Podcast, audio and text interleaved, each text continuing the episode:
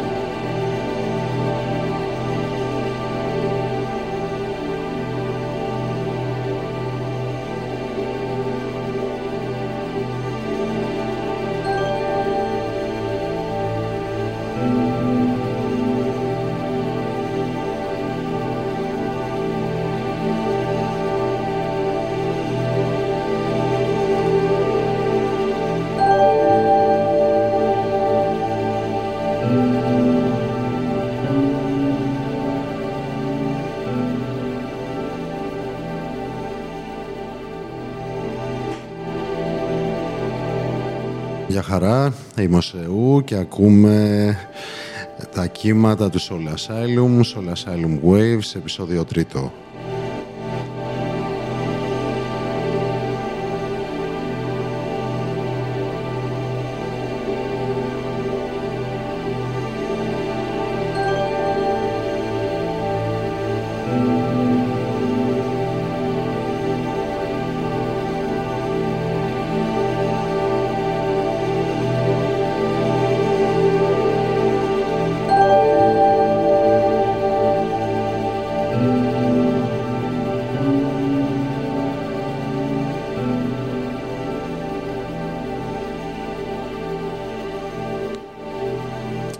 Μας σήμερα, όπως κάθε δεύτερη Τετάρτη, ο Σπύρος Κοντόπουλος. Γεια σου Σπύρο. Γεια σου Γιώργο. Ε, μ, έτσι θα ήθελα να ευχαριστήσω. Είχαμε ένα υπέροχο feedback γενικά από πάρα πολύ κόσμο. Έτσι από την πρώτη μας εκπομπή. Και ενθαρρυντικά σχόλια, αλλά και ουσιαστικά. Ε, εγώ απλά θέλω να πω ότι εντάξει, στην πρώτη εκπομπή το είπαμε κιόλας ότι χάσαμε λίγο την αίσθηση του χρόνου και τράβηξε δυόμιση ώρες. Ε, αναπτύξαμε, ανοίξαμε πάρα πολλά ζητήματα. Ουσιαστικά δείξαμε και ποια περίπου θα είναι η γκάμα, γιατί δεν θα πυρώσουμε μόνο σε αυτά, αλλά γενικά ποια θα είναι η γκάμα της εκπομπής. Ε, θεωρώ ότι ε, μέσα την κουβέντα ε, χάνεται ο χρόνος, η αίσθηση του χρόνου και το λέω ότι ε, εάν ρέει ένα θέμα δεν μπορείς να το διακόψεις. Δεν είναι ε, ένα ρολόι το οποίο λέει stop ε, εδώ. Ε, μα- μάλλον πρέπει να ολοκληρώνεται μία σκέψη. Ναι. έτσι. Ε, έτσι ώστε να αποκτά νόημα ε, στο βαθμό που δεν κουράζουμε βέβαια, έτσι μέσα από αυτά που λέμε. Εάν να κουράζουμε να, εντάξει, να το περιορίζουμε στην θεματολογία ή στην ευάθυνση, στην αναζήτηση κτλ. Αλλά Ναι. στο βαθμό που δεν έχουμε ένα τέτοιο feedback α, κόπωσης ε, των α, ακροατών, ε, θεωρώ ότι πρέπει να ολοκληρώνεται όποια θεματολογία ανοίγει. Ναι. Έχουμε πει να προχωρήσουμε λίγο πιο στοχευμένα. Δηλαδή σήμερα θα μιλήσουμε για τη συνείδηση, αλλά θα αναφερθούμε στη συνέχεια. Ε, εντάξει, εγώ απλά να πω ότι εντάξει, κάποιες φορές και εν τη ρήμη του λόγου θα γινόνται κάποια λάθη. Ας πούμε. Να μεταφ- χρησιμοποιώ όνομα, ονόματα. Έγινε αυτή η κουβέντα ας πούμε, για το, τα πανταρί. Ναι. Εντάξει. Ναι. Όχι. Είπα Παρμενίδης, δεν έπρεπε να πω Ηράκλης. Ηράκλειτος, εντάξει, ναι. Ξεφύγεις και επίσης, ναι, επειδή αυτό μου. ευτυχ- ε, έτσι, να ευχαριστώ και το φίλο μου Μανώλη που μου δώσε λίγο γι' αυτό. Και έψαξα, γιατί δεν είχα εικόνα τι γίνεται στο, στο διαδίκτυο και είναι ένα θέμα αυτό με τα Wikipedia και τα λοιπά. Δηλαδή υπάρχουν πάρα πολλές. Υπάρχουν πολλές τέλος πάντων παρατυπίες, παρεμηνίε. Ουσιαστικά τα πανταρί δεν υπάρχει σαν ρητό και δεν υπάρχει κάτι καταγεγραμμένο από τον Ηράκλειο το σχετικό. Έτσι. Δηλαδή, όλες οι αναφορές είναι από τον Πλάτωνα στον Κρατήλο με το, με το στόμα του Σοκράτη. Δηλαδή, Ακριβώς, ακριβώς. που εκεί αναφέρει ας πούμε πανταρί ο Σοκράτης, μιλάει για τη ροή, τη συνεχή, ότι ουσιαστικά δεν μπορείς να μπεις στο ίδιο ποτάμι δύο φορές. Ναι, ναι, ακριβώς. Αλλά υπάρχει και κάτι άλλο, μπορώ να πω. Δηλαδή, ε, ε, προκύπτει αυτό, δηλαδή αν υπάρχει το αρθρο που είναι προσδιοριστικό, το τα μπροστά ή όχι, μέσα από την ε, ροή της ε, σκέψης ε, του σοκρατη Ε, ο Σοκράτης δεν προσδιορίζει εν γέννη, δεν αναφέρεται σε, σε αντικείμενα, δεν αναφέρεται σε περιοριστικές έννοιες. Δηλαδή το άρθρο είναι περιοριστικό γιατί προσδιορίζει κάτι. Άρα δεν θα μπορούσε να υπάρχει το τα μπροστά. Αυτό είναι μία προσέγγιση, ε, μια μετέπειτα θα λέγαμε, ε, του ανθρώπου που ε, κυρίως μέσα από μια λογοτεχνική έτσι, προσέγγιση ή φιλολογική, όχι λογοτεχνική τόσο, φιλολογική, ε, όπου κατά μία ε, έννοια έπρεπε να υπάρχει οπωσδήποτε ένα άρθρο μπροστά. Αλλά αν το δεις μέσα από τη μαθηματική έννοια, αποκλείεται το άρθρο από μόνο του. Γιατί ε, το σύμπαν λειτουργεί μέσα από μία ροή και από αυτήν την ροή εμφανίζεται το υλικό πεδίο. Όταν αναφέρεται η ροή, υπάρχει και η ροή στα υλικά πράγματα, έτσι, δηλαδή τα, τα πανταρία, αλλά είναι πολύ περιοριστικός πλέον ο όρος ε, και περιοριστική θα ήταν η σκέψη του Σοκράτη. Αν αναφερόταν στα υλικά πράγματα, αλλά δεν αναφέρεται. Γι' αυτό λέω ότι είναι. Ναι, και η ερμηνεία αυτή με το άρθρο ουσιαστικά ε, μας προσανατολίζει περισσότερο προς μια σχετικοποίηση των πραγμάτων. Τα πάντα είναι σχετικά, ας πούμε. Ναι, ναι. Παρά σε αυτό που θέλει να πει ο Σοκράτης και θέλει να πει ο Ηράκλειτος για μια συνεχή συμπαντική ροή. Ναι, αναφέρεται ο Ηράκλειος σε ένα πρωτογενές πεδίο. Εν γέννη σκέψη του ήταν τέτοιου περιεχομένου. Ε, το πρωτογενές το οποίο δεν ορίζεται ως κάτι. Είναι πριν το φαινόμενο.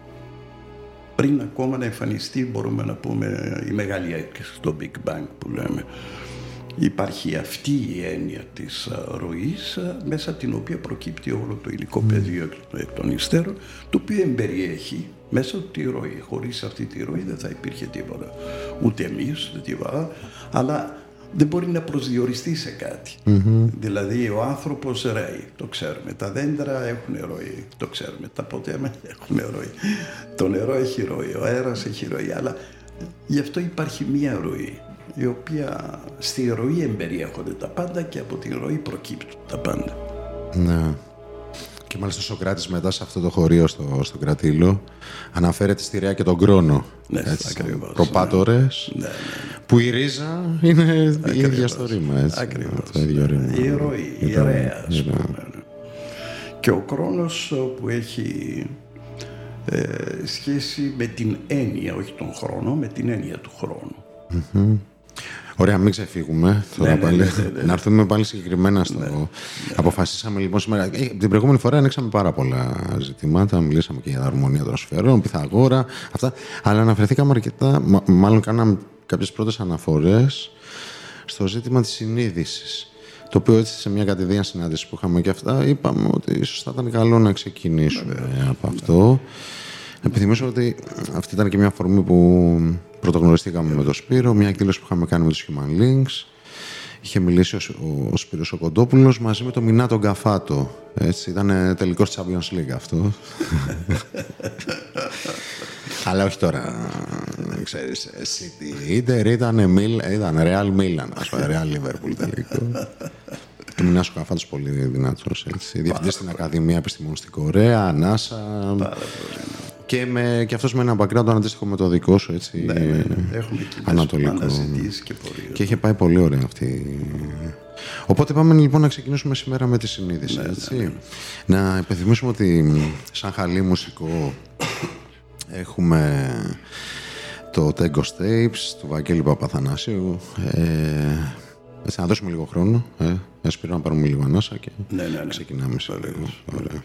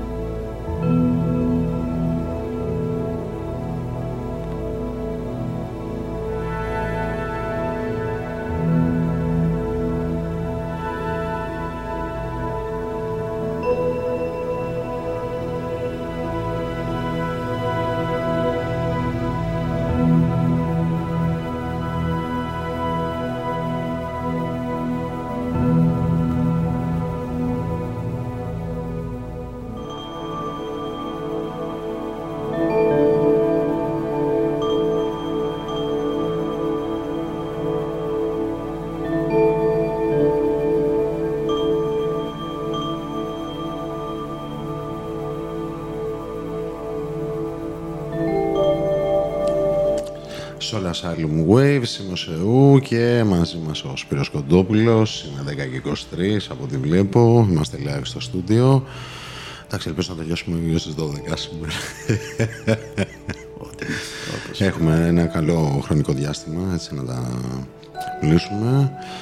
Συνείδηση, Σπύρο, πώς θα την σημασία θα την ε, Είναι ένα τεράστιο θέμα η συνείδηση και θεωρώ επίσης ε, πολύ παρεξηγημένο και στο εφαρμοστικό σκέλος ε, και όσον αφορά την ερμηνεία του και από την χρήση του όσον αφορά την χρήση του και σε ψυχολογικούς χώρους η συνείδηση αλλά και φιλολογικά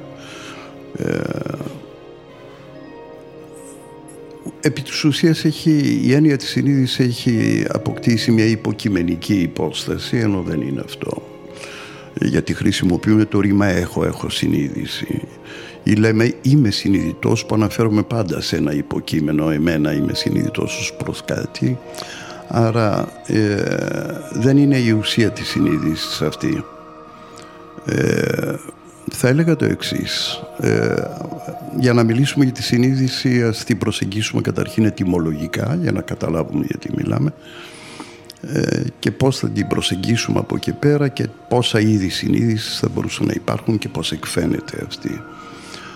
Ε, η συνείδηση ε, είναι μία σύνθετη λέξη από το συν και το ιδένε με ψυχνογιώτα έτσι και αλφαγιώτα εψίλων ε και που είναι το απαρέμφατο του είδα μου μικρογιώτα που σημαίνει γνωρίζω, έτσι, το ιδένε. Άρα έχουμε ένα συν και ένα ιδένε. Έχουμε δηλαδή την γνώση, το είδα, την γνώση και ένα συν, ένα προσθετικό Και μόνο αυτό, ε, η πρώτη προσέγγιση μας παραπέμπει σε μια μαθηματική επί έννοια και όχι μια φιλολογική όπως εμείς την καταλαβαίνουμε ή μια αφηρημένη έννοια τι είναι η συνείδηση δεν ξέρουμε επί της ουσίας αλλά μέσα από αυτή την προσέγγιση που θα κάνουμε την ετυμολογική νομίζω ότι μπορούμε να το προσεγγίσουμε ενιολογικά σε ένα μεγαλύτερο βάθος και πιο ουσιαστικά έτσι την έννοια. Προσπαθεί πάντως η σύγχρονη επιστήμη. Δηλαδή υπάρχει ένας ε, τελευταίος επιστημονικός κλάδος, ε, επιστήμες συνείδης. Προσπαθεί να συνδυάσει νευροεπιστήμες, ψυχολογία, ναι, ναι, ναι, φιλοσοφία, μαθηματικά. Ναι, ναι. είναι ένα σύνθετος κλάδος. Ωραία. Ε, να πούμε και τη δική μας γνώμη άρα ε, περί αυτού. Μια άποψη είναι έτσι, δεν είναι ότι είναι η ορθή, απλά κουβεντιάζουμε αυτή. Ναι, Σπύρο, ε, επειδή ξέρεις, θα γίνει πολύ κουβέντα γι' αυτό. Ναι. Εγώ καταθέτω, ε, καλό τους καλεσμένους να καταθέσουν την άποψή τους. Ναι, δεν είναι ότι κανείς φέρει την απόλυτη αλήθεια, ούτε τους καλώ γι' αυτό. Δηλαδή ως ναι. φορείς της, ε, την αλήθεια τους και το βίωμά τους, την άποψή τους και το βίωμά τους. Αυτό, αυτό είναι το σημαντικό για αυτήν την εκπομπή. Ε, άρα, ε, ξεκινώντας την κουβέντα μας από αυτό το πρώτο που είπαμε, το συν και το ιδένε, ε, είναι μια γνώση η οποία αποκτά ένα επιπρόσθετο στοιχείο. Άρα ε, το πρώτο το οποίο θα κληθούμε ε, ουσιαστικά να αντιμετωπίσουμε είναι την έννοια της γνώσης και να δούμε τι είναι αυτό το συν. Ε, η έννοια της γνώσης στο μυαλό μας σχετίζεται με την γνώση που αποκτούμε μέσα από τη σχολική, όποια σχολική και όποια βαθμίδα σχολική γνώσης ε, είτε από το εμπειρικό πεδίο, δηλαδή ζούμε με έναν τρόπο, μαθαίνουμε πράγματα εμπειρικά, δηλαδή είναι η γνώση, θα λέγαμε η κοινωνική, μέσω της κοινωνίας, έτσι, της όποιας κοινωνίας. Ε, η έννοια της γνώσης εδώ, με βάση την αρχαία ελληνική ε, προσέγγιση, σκεπτικό, ε, είναι, είναι ένα στοιχείο, είναι μια έννοια, θα λέγαμε, η οποία εκκινεί επί της ουσίας τα πάντα. δηλαδή χωρίς γνώση δεν μπορεί να υπάρξει κάτι. Ούτε εμείς, το είδος μας, το είδος άνθρωπος, πόσο μάλλον οτιδήποτε άλλο. Ε, είδος στη γη, οι πλανήτες, τα ηλεκτρομαγνητικά κύματα, τα σωματίδια, οτιδήποτε άλλο. Χωρίς γνώση δεν μπορεί να υπάρξει κάτι.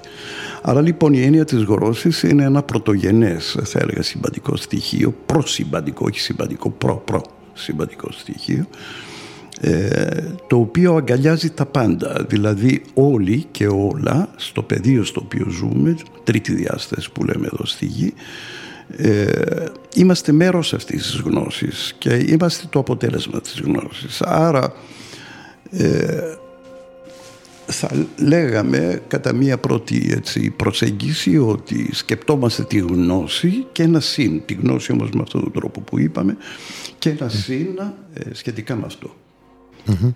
Ε, άρα, ε, τι είναι το συν της, ε, της γνώσης; Τι είναι το συν αυτής της γνώσης; το συν της γνώσης θα λέγαμε ότι είναι ένα επιπρόσθετο στοιχείο το οποίο ακολουθεί και ορίζει αυτό που ορίζουμε που λέμε εμείς συνείδηση. Άρα λοιπόν θα μπορούσαμε να πούμε ότι η συνείδηση είναι η επίγνωση του κάτι με βάση αυτό. Είναι η γνώση συν κάτι. Όταν λοιπόν η συνείδηση εκδηλώνεται, δηλαδή εκφαίνεται σε μία υλική δομή, οποιαδήποτε υλική δομή, μέσα από αυτό το συν ε, εμπεριέχεται, εντάσσεται στο πεδίο της επίγνωσης. Δηλαδή έχω επίγνωση του κάτι. Διαθέτω την επίγνωση του κάτι ε, με αυτήν την έννοια. Πώς εννοούμε δηλαδή την επίγνωση. η, η επίγνωση είναι ότι ε, έχω την εμπειρία του κάτι. Έχω την εμπειρία του κάτι. Ε, άρα τη βιωματική εμπειρία του κατι Άρα η συνείδηση η οποία διατρέχει τα πάντα από το μη φαινόμενο ε, κόσμο έως τον φαινόμενο κόσμο ε, αυτή η, η διαδικασία σημαίνει ότι έχω επίγνωση στα διάφορα στάδια που εκδηλώνεται η συνείδηση. Δηλαδή αν πούμε ότι η γνώση προϋπάρχει του παντός τότε η συνείδηση είναι ένα βήμα αμέσως μετά την εκδήλωση του οτιδήποτε μέσω της γνώσης ακόμα ακόμα σε ενιολογικό πεδίο στο οποίο μπορούμε να αναφερθούμε, θα αναφερθούμε στη συνέχεια ε, και που αφορά ε, την επίγνωση της έννοιας των ενιών ενός κόσμου που προϋπάρχει αντικειμενικά πριν από το υλικό πεδίο. Άρα ε, έτσι πως ακούσει μιλάς καθαρά για βίωμα. Όλο αυτό προκύπτει μέσα από το βίωμα, έτσι. Ναι. Ε, τα, τα βιώματα, ε, μιλάω σε διάφορα πεδία mm-hmm. το βίωμα. Όχι το ναι, ναι. βίωμα μόνο εδώ, αλλά εσωτερικό βίωμα, ναι, έτσι. Ένα εσωτερικό βίωμα. Ε, δηλαδή θα μπορούσε κάποιος να έχει την, το βίωμα να έχει το βίωμα της της γνώσης, αυτής της ε, υπέρτατης γνώσης, θα μπορούσε να έχει το βίωμα αυτό. Άρα λοιπόν, ε, ε, το, το συνειδησιακό του πεδίο είναι εξαιρετικά εκλεπτισμένο. Δεν λέω ανώτερο ή κατώτερο γιατί δεν υπάρχει αυτό, αλλά λέω εκλεπτισμένο, διευρυμένο ή περισσότερο χονδροειδές σε σχέση με το αρχικό.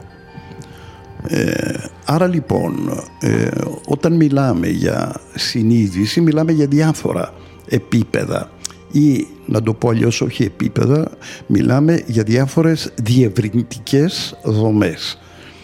Έτσι, το άκρος διευρυμένο είναι το πλέον ε, εκλεπτισμένο. Άρα μιλάμε για διάφορες βαθμίδες, θα λέγαμε, μεταξύ του εκλεπτισμένου και ενός χονδροειδούς ε, πεδίου ύπαρξης. Δεν μιλάμε για συνείδηση, με συγχωρείς ναι. Γιώργο μου, σε διακόπτω. Δεν μιλάμε για συνείδηση μόνο με την έννοια την ανθρώπινη όπως θα αντιμετωπίζουμε, αλλά με ένα ευρύτερο πεδίο. Ναι, Επειδή γίνεται και η κουβέντα τώρα με αφορμή και την τεχνητή νοημοσύνη, ποια είναι η σκέψη σου, ποια είναι η απόψη σου, ας πούμε το τραπέζι εδώ που καθόμαστε, η καρέκλα, είναι μέρος της συνείδησης; Τα πάντα.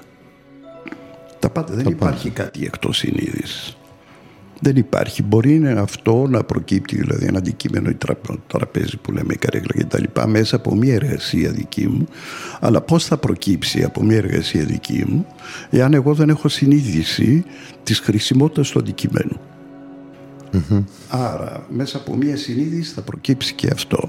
Δηλαδή θέλω να πω η συνείδηση διέρχεται του παντός. Έτσι είναι μια ροή όπως λέγαμε προηγουμένως ναι, ναι. η οποία κατέχει, αγκαλιάζει τα πάντα διέρχεται, ταξιδεύει, επιστρέφει και τα λοιπά. Θα δούμε γιατί. Είδες πως το φέραμε. από εδώ το είχαμε. Από εδώ ναι, Ωραία. Άρα η έννοια της συνείδησης ε, είναι αυτή η γνώση με το σύν που πάει στην επίγνωση ε, σε διάφορες βαθμίδες ε, υπάρχουν τώρα έτσι μου έρχονται στο μυαλό διάφορα πώς έχει παρερμηνευτεί. Ξεκίνησε από τα λατινικά η παρερμηνία του όρου. Δεν ξέρω αν μπορούμε να αναφερθούμε ναι ναι ναι φυσικά ε, στα λατινικά είναι κονσέντια. Κονσέντια είναι το κον που σημαίνει το συν σημαίνει με. Με κάτι δηλαδή συν. Με κάτι το κόνο και σέντια που ανάγεται στο ρήμα sentire στα λατινικά που έχει διάφορες ερμηνείες. Το sentire σημαίνει αισθάνομαι, σημαίνει ακούω, σημαίνει κατανοώ. Έχει τρεις έννοιες, ανάλογα πώς χρησιμοποιείται το ρήμα. Και Χρήσιμο από... και αυτό δηλαδή. Ναι, αλλά πήρε μια άλλη διάσταση ε, ξέρω εγώ στα ισπανικά είναι παρεμφερές ας πούμε λέγεται κονσένσια κονσένθια γιατί γράφεται με, με ζήτα που προφέρεται θου, θήτα στα ελληνικά. Ε, αλλά είναι παρ, παρεμφερής και στα αγγλικά που λέγεται consciousness αλλά είναι conscience θα τις πούμε και αυτές τις διαφορές. Ε, έχει πάρει την, την ερμηνεία των Ιταλικών, των Λατινικών μάλλον ε, και έχει χάσει την έννοια της γνώσης με τα αρχαία ελληνικά. Δηλαδή είναι ο τρόπος που οι Λατίνοι κατάλαβαν την ελληνική γλώσσα. Και πήρε κάποιες άλλες διαστάσεις, ενώ είναι ελληνική λέξη, ε, ε, χρησιμοποιείται μέσα στο λατινικό με μια άλλη έννοια. Ναι έχει υποκειμενικό χαρακτήρα με αυτή την έννοια. Εγώ αισθάνομαι δηλαδή. Ναι. Έχει υποκειμενικό χαρακτήρα και έχει χάσει την ουσία της. Ότι τα πάντα εντάσσονται σε μία γνώση και ότι ε, η συνείδηση είναι στοιχείο ε, επίγνωση που λέμε ε, μιας εμπειρικής διαδικασίας η οποία έχει τις βαθμίδες της. Έχει και άλλη αρμηνία. Γιατί συν είδηση είναι συν παύλα είδηση. Άρα είναι η μεταφορά ενός μηνύματος. Μιας πληροφορίας. Μιας πληροφορίας. Που το σύμπαν λειτουργεί έτσι. Όλο το σύμπαν. Τα πάντα λειτουργούν μέσω πληροφοριών. Ναι, αυτό θα το λέμε και το ξαναλέμε. Τίποτα δεν είναι μόνο σήμαντο. Έτσι. Ποτέ. Τίποτα δεν είναι μόνο σήμαντο. Οπότε υπάρχει και το, όλη αυτή η διάσταση η πληροφοριακή, ας πούμε. Τα πάντα είναι πομπή και δέχτες. Τα πάντα. Έτσι. Ναι.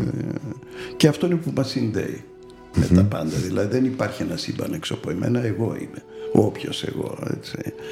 Το σύμπαν υπάρχει μέσα μου και εγώ ε, είμαι μέρος του σύμπαντος ταυτόχρονα. Αυτό είναι από τα βιβλία του Καφάτου, αυτό το σύμπαν μέσα μου. Το, νομίζω με τον Τίπα Τσόπρα ναι. το έχουν γράψει. Α, δεν το ναι.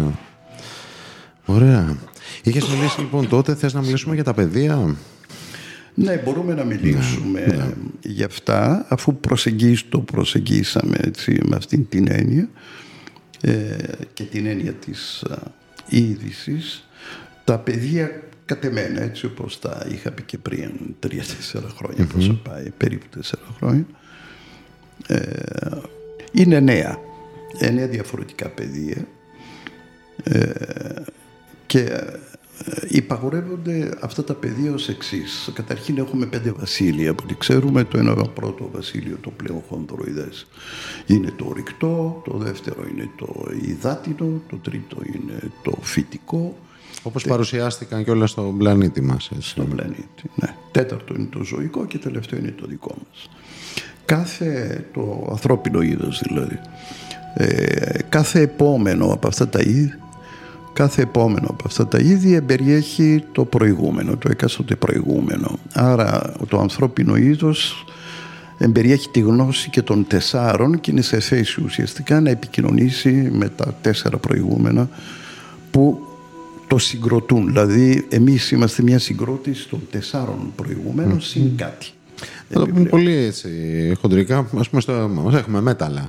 Μέσα μας, ναι, ναι, ναι, ακριβώς. Συγκρότηση. Έχουμε νερό. Έχουμε νερό. Μέσα και τα λοιπά.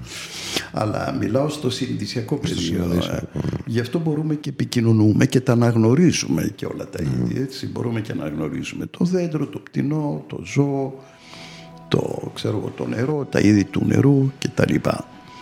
Ε, το ίδιο υπάρχει με βάση τις βαθμίδες που λέγαμε. Έτσι. Το κάθε επόμενο ε, βασίλειο αναγνωρίζει το προηγούμενο συνειδησιακά. Το αναγνωρίζει. Εμείς δεν μπορούμε να το καταλάβουμε με το μυαλό μας, αλλά αυτό ισχύει. Έτσι. Γιατί μιλάμε για λεπτοφύ ενεργειακά πεδία και πώς αλληλο... και υπάρχει και συνεργασία μαζε- μεταξύ τους έτσι ώστε να προκύπτει ένα νέο προϊόν κτλ. Ε, άρα τα πέντε πρώτα συνδυσιακά πεδία αναφέρονται σε αυτά, στα πέντε βασίλεια. Ε, αυτό το οποίο κατ' εμένα ορίζεται ως α, έκτο, έκτο συνδυσιακό πεδίο είναι αυτό που αναφέρουμε ως α, τέταρτη διάσταση όπου είναι ένα εργαστήρι, συνδυσιακό εργαστήρι πέρα από το φυσικό μαθηματικό θα λέγαμε κύματα, σωματίδια κτλ. Ε, αναφε- είναι αυτό που συζητούσαμε και όλα στην, στο μύθο του Ηρός που αναφέρεται Ωραία, ναι. Ας σταθούμε λίγο στην τετάρτη διάσταση. ναι, Για πες. Ε, είναι ένα εργαστήρι όπου είναι ε, λεπτοφίες, εξαιρετικά λεπτοφίες, δεν έχει υλικό πεδίο καθόλου, έχει κύματα και σωματίδια, ε, τα οποία εμπεριέχουν συνείδηση, όλα. Δηλαδή, ε, τα σωματίδια συνεργάζονται μεταξύ τους, αλλά κάνουν μια επιλογή με ποιον θα συνεργαστούν. Είναι περίεργο αυτό. Εμείς νομίζουμε ότι απλά κινούνται στο στερέωμα ελεύθερα και τα λοιπά και ότι τύχει, ότι τύχει, ότι λάχει. Δεν, δεν ισχύει αυτό. Επιλέγουν με ποιον θα συνεργαστούν. Άρα λοιπόν η κάθε τους επιλογή ε, οδηγείται από μία ε, θα λέγαμε συνθήκη που είναι η συνθήκη του συμβατού.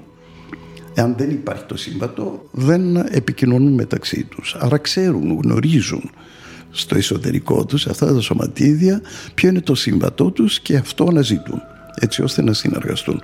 Τι σημαίνει αυτό, ότι η συγκρότηση του ανθρώπου για παράδειγμα, στο είδος μας αναφέρουμε, είναι μια συγκρότηση από τέτοια στοιχεία όπως ο κάθε άνθρωπος. Αλλά για να προκύψει ο, ο εκάστοτε από εμάς, από τα 8 δισεκατομμύρια που είμαστε στη γη, τα σωματίδια που είναι τα ίδια φαινομενικά, ε, για, σε όλους μας, έτσι μας αφορούν όλους, δεν έχουν όμως το ίδιο συνειδησιακό δυναμικό. Δηλαδή ένα φωτόνιο με ένα πρωτόνιο, ας πούμε ηλεκτρόνιο για να συνεργαστούν, ε, ε, εμπεριέχει το κάθε ένα ε, διαφορετικό συνειδησιακό δυναμικό που αφορά το όν το οποίο, στο οποίο θα εκφραστούν ως συγκρότηση του όντως, έτσι, του όποιου όντως και τα λοιπά. Άρα έχουν επίγνωση, έχουν επίγνωση, άρα βιωματική εμπειρία πλέον. Θα μου πει κάποιος από πού. Και αυτό είναι το οποίο θα συζητήσουμε. Ναι, από πού ας Σπύρο; πούμε. Από πού; Από πού. Ε, πέσαμε μπαλίτσα μαζί. Ε, είναι αυτά που μας είναι δυσνόητα και ακατανόητα και όλα πώς μπορεί να συμβαίνει αυτό το πράγμα και όμως έτσι είναι, έτσι συμβαίνει. Ε, ε, τα σωματίδια ε, επιλέγουν αυτό το οποίο θα είναι το κατάλληλο, το συμβατό έτσι ώστε να προκύψει αυτό το όν το οποίο πρέπει να προκύψει. Άρα λοιπόν, μόνο ότι έχουμε όλοι τα ίδια στοιχεία μέσα μας, δεν έχουμε τα ίδια συνειδησιακά συγκροτημένα σωματίδια μέσα μας. Ίδια κατ' όνομα, αλλά όχι κατά συνείδηση και γνώση. Συνείδηση και γνώση. Θες να το εξηγήσεις περισσότερο αυτό; Πώς θα το εξηγήσω τώρα με λίγα. Αλλά εντάξει θα προσπαθήσω. Ε, ε, θέλω να πω το εξής ότι εμείς, να, πω, να πούμε αυτό ότι εμείς σαν άνθρωποι στο, στο είδος μας κάνουμε επιλογές, άπειρες επιλογές στην καθημερινότητά μας και έχουμε έναν τρόπο σκέψης, έναν τρόπο που ενεργούμε, πράξεις δηλαδή και έναν ε, τρίτο τρόπο που είναι η εκφορά του λόγου μας. Έτσι. Αυτά τα τρία θα όφυλαν, δυνητικά μιλάω, να συνάδουν, δηλαδή να αποτελούν μια συγκροτημένη ε, έκφραση, δηλαδή να μην σκέπτομαι άλλα, να λέω άλλα και να κάνω άλλα. Να υπάρχει μια συνέπεια. Μια συνέπεια μεταξύ των τριών. Ε, που αυτό δεν συμβαίνει σχεδόν ποτέ μπορώ να πω έτσι η συντριπτική πλειοψηφία των ανθρώπων άλλα σκέπτονται άλλα λένε και άλλα κάνουν και αυτό ε, ανατρέπουν και τις σχέσεις μεταξύ των ανθρώπων έτσι. Ε, υπάρχει καχυποψία, υπάρχει πονηριά, υπάρχει δολοπλοκία, υπάρχει υπονόμευση, υπάρχει ε, το χάδι, ας πούμε, το πατ-πατ που λέμε στην πλάτη που λέμε και από πίσω λέμε άλλα. Μαχαιριές. Οι μαχαιριές. Έχουμε τα ερωτευμένα φωτόνια και τα ξαπατημένα φωτόνια. Ακριβώς. λοιπόν, θα όφιλε λοιπόν να υπήρχε ε, σε αυτό το τρίπτυχο που είπαμε η σκέψη μας, τα λόγια μας και η πράξη μας να υπάρχει μια συνέπεια. Ε, η οποία είπαμε ε, δεν, δεν την πολύ συναντάμε έτσι στον κόσμο που ζούμε σήμερα και όσο περνάνε τα χρόνια ακόμα περισσότερο υπάρχει ιδιοτέλεια, πάρα πολύ ιδιοτέλεια. Έχει χαθεί η αγνότητα στους ανθρώπους. Ε, αυτό είναι το ζητούμενο για το σύμπαν πάντως, το αγνό, έτσι, η αγνότητα. Αυτά λοιπόν όμως, ε, μέσα από τις επιλογές μας, οι οποίες είναι άπειρες ανά πάνε δευτερόλεπτο, επιλογές με βάση αυτό το τρίπτυχο που είπα, έτσι, οι οποίες κάνω είναι άπειρες ανά πάνε υποδέκατο του δευτερολέπτου, είναι μηνύματα τα οποία στέλνουμε στο σύμπαν. Άρα υπάρχει το σύμπαν, όταν λέμε σύμπαν, μιλάμε για τα σωματίδια, προκειμένου δηλαδή τη διάσταση κτλ. Άρα συμμετέχουν τώρα, αυτή τη στιγμή που εκφέρουμε εμείς αυτό το λόγο, συμμετέχουν άμεσα, αφανώς, σε ό,τι εμείς επιλέγουμε, το οποίο εμείς δεν το γνωρίζουμε. Γιατί έχουμε συνηθίσει να εκτιμούμε τα πάντα μέσα στον αισθήσεων. Βλέπω αυτό, υπάρχει μπροστά μου αντικειμενικά. Δεν τα βλέπω, άρα δεν υπάρχει. Ενώ αυτό είναι πιο ζωντανό από ότι είμαι εγώ. Άρα λοιπόν έχουμε την άμεση εμπειρία, συμμετοχική εμπειρία των σωματιδίων μέσα στην καθημερινότητά μας και συμμετέχουν ενεργά μέσα από αυτήν την διάδραση. Λέω, πράττω, σκέπτομαι κάτι, είναι, συμμετέχουν τα σωματίδια. Άρα ε, αυτά υπερβαίνουν την έννοια του χρόνου, έτσι, γιατί πάμε αλλού τώρα, δεν θέλω να αναφερθώ στις έννοιες του ναι. χρόνου κτλ. Αλλά ε, υπάρχει αυτή η άμεση συμμετοχή. Ε, θες να συνεχίσω να πω ή αρκεί αυτό; Είσαι, είσαι καλυμμένος, ναι. Προσπαθώ να εξηγήσω Εντάξει, αυτό ναι, που ναι. με ρώτησες. Ωραία, οπότε επιστρέφουμε λοιπόν στην τέταρτη διάσταση. ναι. Η τέταρτη διάσταση λοιπόν είναι το εργαστήριο όλων αυτών των πληροφοριών όπου μέσα από την διαδικασία δηλαδή ε, επεξεργάζονται αυτές τις πληροφορίες που εμείς θέλουμε ο καθένας μας υποκειμενικά και επανασυγκροτούν μορφές σαν νέους ανθρώπους θα λέγαμε πολλαπλασιαστικά. Σε αυτό οφείλεται και η αύξηση του πληθυσμού επί της γης. Δηλαδή ο πολλαπλασιασμός του είδους μας ε, οφείλεται στην διαδικασία περισσότερο διερεύνησης των πληροφοριών που εμείς στέλνουμε στο σύμπαν. Δηλαδή δεν είναι μια παγιωμένη ανακλαστική διαδικασία εγώ υποκείμενο άνθρωπος, όποιος εγώ στέλνω αυτή την πληροφορία και ανακλαστικά εγώ πάλι εμφανίζομαι σε μια βελτιωμένη εκδοχή. Δεν υπάρχει αυτό. Ναι. Εγώ δεν πρόκειται να γεννηθώ ποτέ πια. Γι' αυτό δεν ισχύει. Σαν Σπύρος. Ναι, όχι, ούτε σαν σώμα αυτό. Ναι. Εγώ Γι' αυτό αυτά που λένε στην προηγούμενη μου ζωή ήμουν αυτό εκείνο που όλοι είναι βασιλιάδε, δεν ξέρω. Βασιλιάδε. Πριγκίψει και δεν ξέρω. Ε, τι. Πώ γίνεται αυτό. Κανεί δεν είναι εγώ καθαριστή. Ή κάτι με τον Χριστό. Ε, Ή μπογιατζή, ξέρω. ε, υπάρχει αυτό, α πούμε, ήμουνα τάδε, ήμουνα δίνα και Δεν, δεν ισχύει αυτό. Έτσι. Είναι ένα παραμύθι που παραμυθιάζεται ο κόσμο και τα ακολουθεί.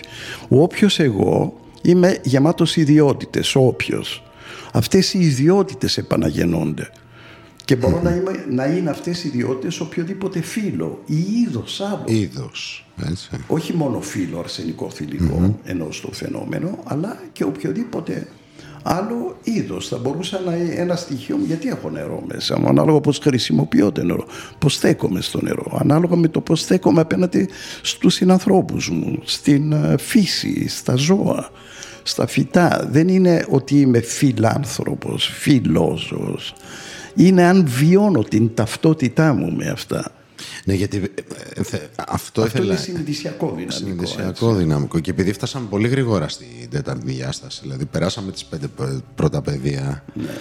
Ε, ίσως, ε, αν θες να γυρίσουμε λίγο πίσω. Ναι. Πώς σχετιζόμαστε με τα υπόλοιπα παιδεία εμείς σαν άνθρωποι; μέσα ο συνείδησης και γνωσης Ε, δηλαδή το, το να πω ότι επικοινωνώ καταρχήν το γεγονός ότι καταλαβαίνω ε, το- βλέπω και αναγνωρίζω κάτι έτσι αναγνωρίζω το ζώο αναγνωρίζω τη μύγα ε, για παράδειγμα ε, ε, η μύγα εμένα δεν με αναγνωρίζει σαν είδος δεν μπορεί το σκυλί δεν μπορεί να με αναγνωρίσει σαν είδος με αναγνωρίζει σαν κάτι άλλο και πάμε και αλλού Πώς, το- πώς τι μας αναγνωρίζει, δηλαδή. δεν άκουσα Πώς τι μας αναγνωρίζει. το πιο Το σκυλί. Το σκυλί πάμε σε, στον τρόπο που βλέπουν και τι βλέπουν Ναι. και τι ε, εμπεριέχεται στον εγκέφαλό τους να μιλήσουμε για αυτά έτσι Ναι, ναι, έχουμε. έχουμε χρόνο Έχουμε χρόνο, Σπύρο. Ναι, γιατί πή- πήγαμε στην Τετάρτη πεντώντας. Ε, έχουμε, έχουμε για παράδειγμα ο εγκέφαλος ε, του ανθρώπου είναι ο, ο, ο πιο πλήρης έτσι, του είδους μας διαθέτουμε τρεις νόες από ό,τι έχουμε ξαναπεί που είναι ο ερπετικός, ο θηλαστικός και ο, ο νεοφλοιός. Ο νεοφλοιός είπαμε είναι μια μεμβράνη η οποία έχει ένα πάχος 5 έως 7 χιλιοστά. Είναι καθαρά ηλεκτρονικός εγκέφαλος και ελάχιστα ενεργοποιημένος γιατί είναι ενεργοποιημένοι οι άλλοι δύο στο full, στο μάξιμο όχι ότι είναι άχρηστη, έτσι μην, είναι χρήσιμη. Αλλά μονοπολούν, ας πούμε, το... Γιατί Λειτουργία λειτουργούμε μας. μέσω των αισθήσεων. Συγγνώμη. λειτουργούμε μέσω των αισθήσεων και οι αισθήσεις ε, έχουν σχέση με το θηλαστικό μας νου και με τον ερπετικό μας. Έτσι. Ε, ο ερπετικός είναι α- αναγκαίος γιατί είναι στοιχείο επιβίωσης έτσι, αλλά παρερμηνεύει το φαινόμενο μπορεί να το παρερμηνεύσει το φαινόμενο ο θηλαστικός παρερμηνεύει τις έννοιες έχουμε μια διαδικασία παρερμηνίας των α, πραγμάτων και από τον ένα και από τον άλλον. Δηλαδή με τον θηλαστικό που είναι το συνέστημα, κυρίως το συνέστημα, μπορώ να πω κάτι και ο άλλος να το ερμηνεύσει μέσω υποκειμενισμού με έναν άλλο τρόπο. Γι' αυτό δυσχεραίνονται πάρα πολύ και οι σχέσεις μας, έτσι. Και θέλω να πω επ' ευκαιρία, εμένα μου λένε ότι είμαι εξαιρετικά νοητικός ας πούμε, κάποιοι μου το λένε σαν ελάττωμα. Ε, θέλω να κάνω μια διευκρίνηση που δεν αφορά εμένα, το λέω εν γέννη, ότι κατά την άποψή μου ο, ο, ο νους, ε, ο, το εγκεφαλικό σκέλος που αφορά την, α, το νεοφλοιό του εγκεφάλου όσο καλλιεργείται δεν α, ε, πρόσφατα προχθές μια φίλη μου κουβεντιάσαμε και μου λέει είσαι ψυχρός γιατί δεν είσαι καθόλου είσαι νοητικός ας πούμε Εντάξει, δεν σε έχει γνωρίσει καλά, πιστεύω. Δηλαδή, είναι όχι, αδικό. α, ανεξάρτητα από αυτό, επειδή είναι ε, η ίδια, τη- η ίδια η συμπεριφορά της, ε, η στάση της ε, είναι εξαιρετικά ανεπτυγμένος ο θηλαστικός της νους. Το συνέστημά της είναι στον ουρανό. Άρα ερμηνεύει τα πάντα μέσω του συναισθήματος και της είπα ότι το συνέστημα δεν βοηθά στην ερμηνεία του φαινομένου. Γιατί εμπεριέχει υποκειμενισμό όπως και ο ερπετικός εμπεριέχει γιατί ε, αυτός και αν εμπεριέχει υποκειμενισμό γιατί είναι θέμα επιβίωσης έτσι άρα λοιπόν Ε, με τον ερπητικό μπαίνεις σε αυτή τη διαδικασία. Ή Εσύ, εγώ δηλαδή. Ακριβώς. Αυτό δεν είναι. Διεισμός απόλυτος. απόλυτος είσαι απέναντι Ναι.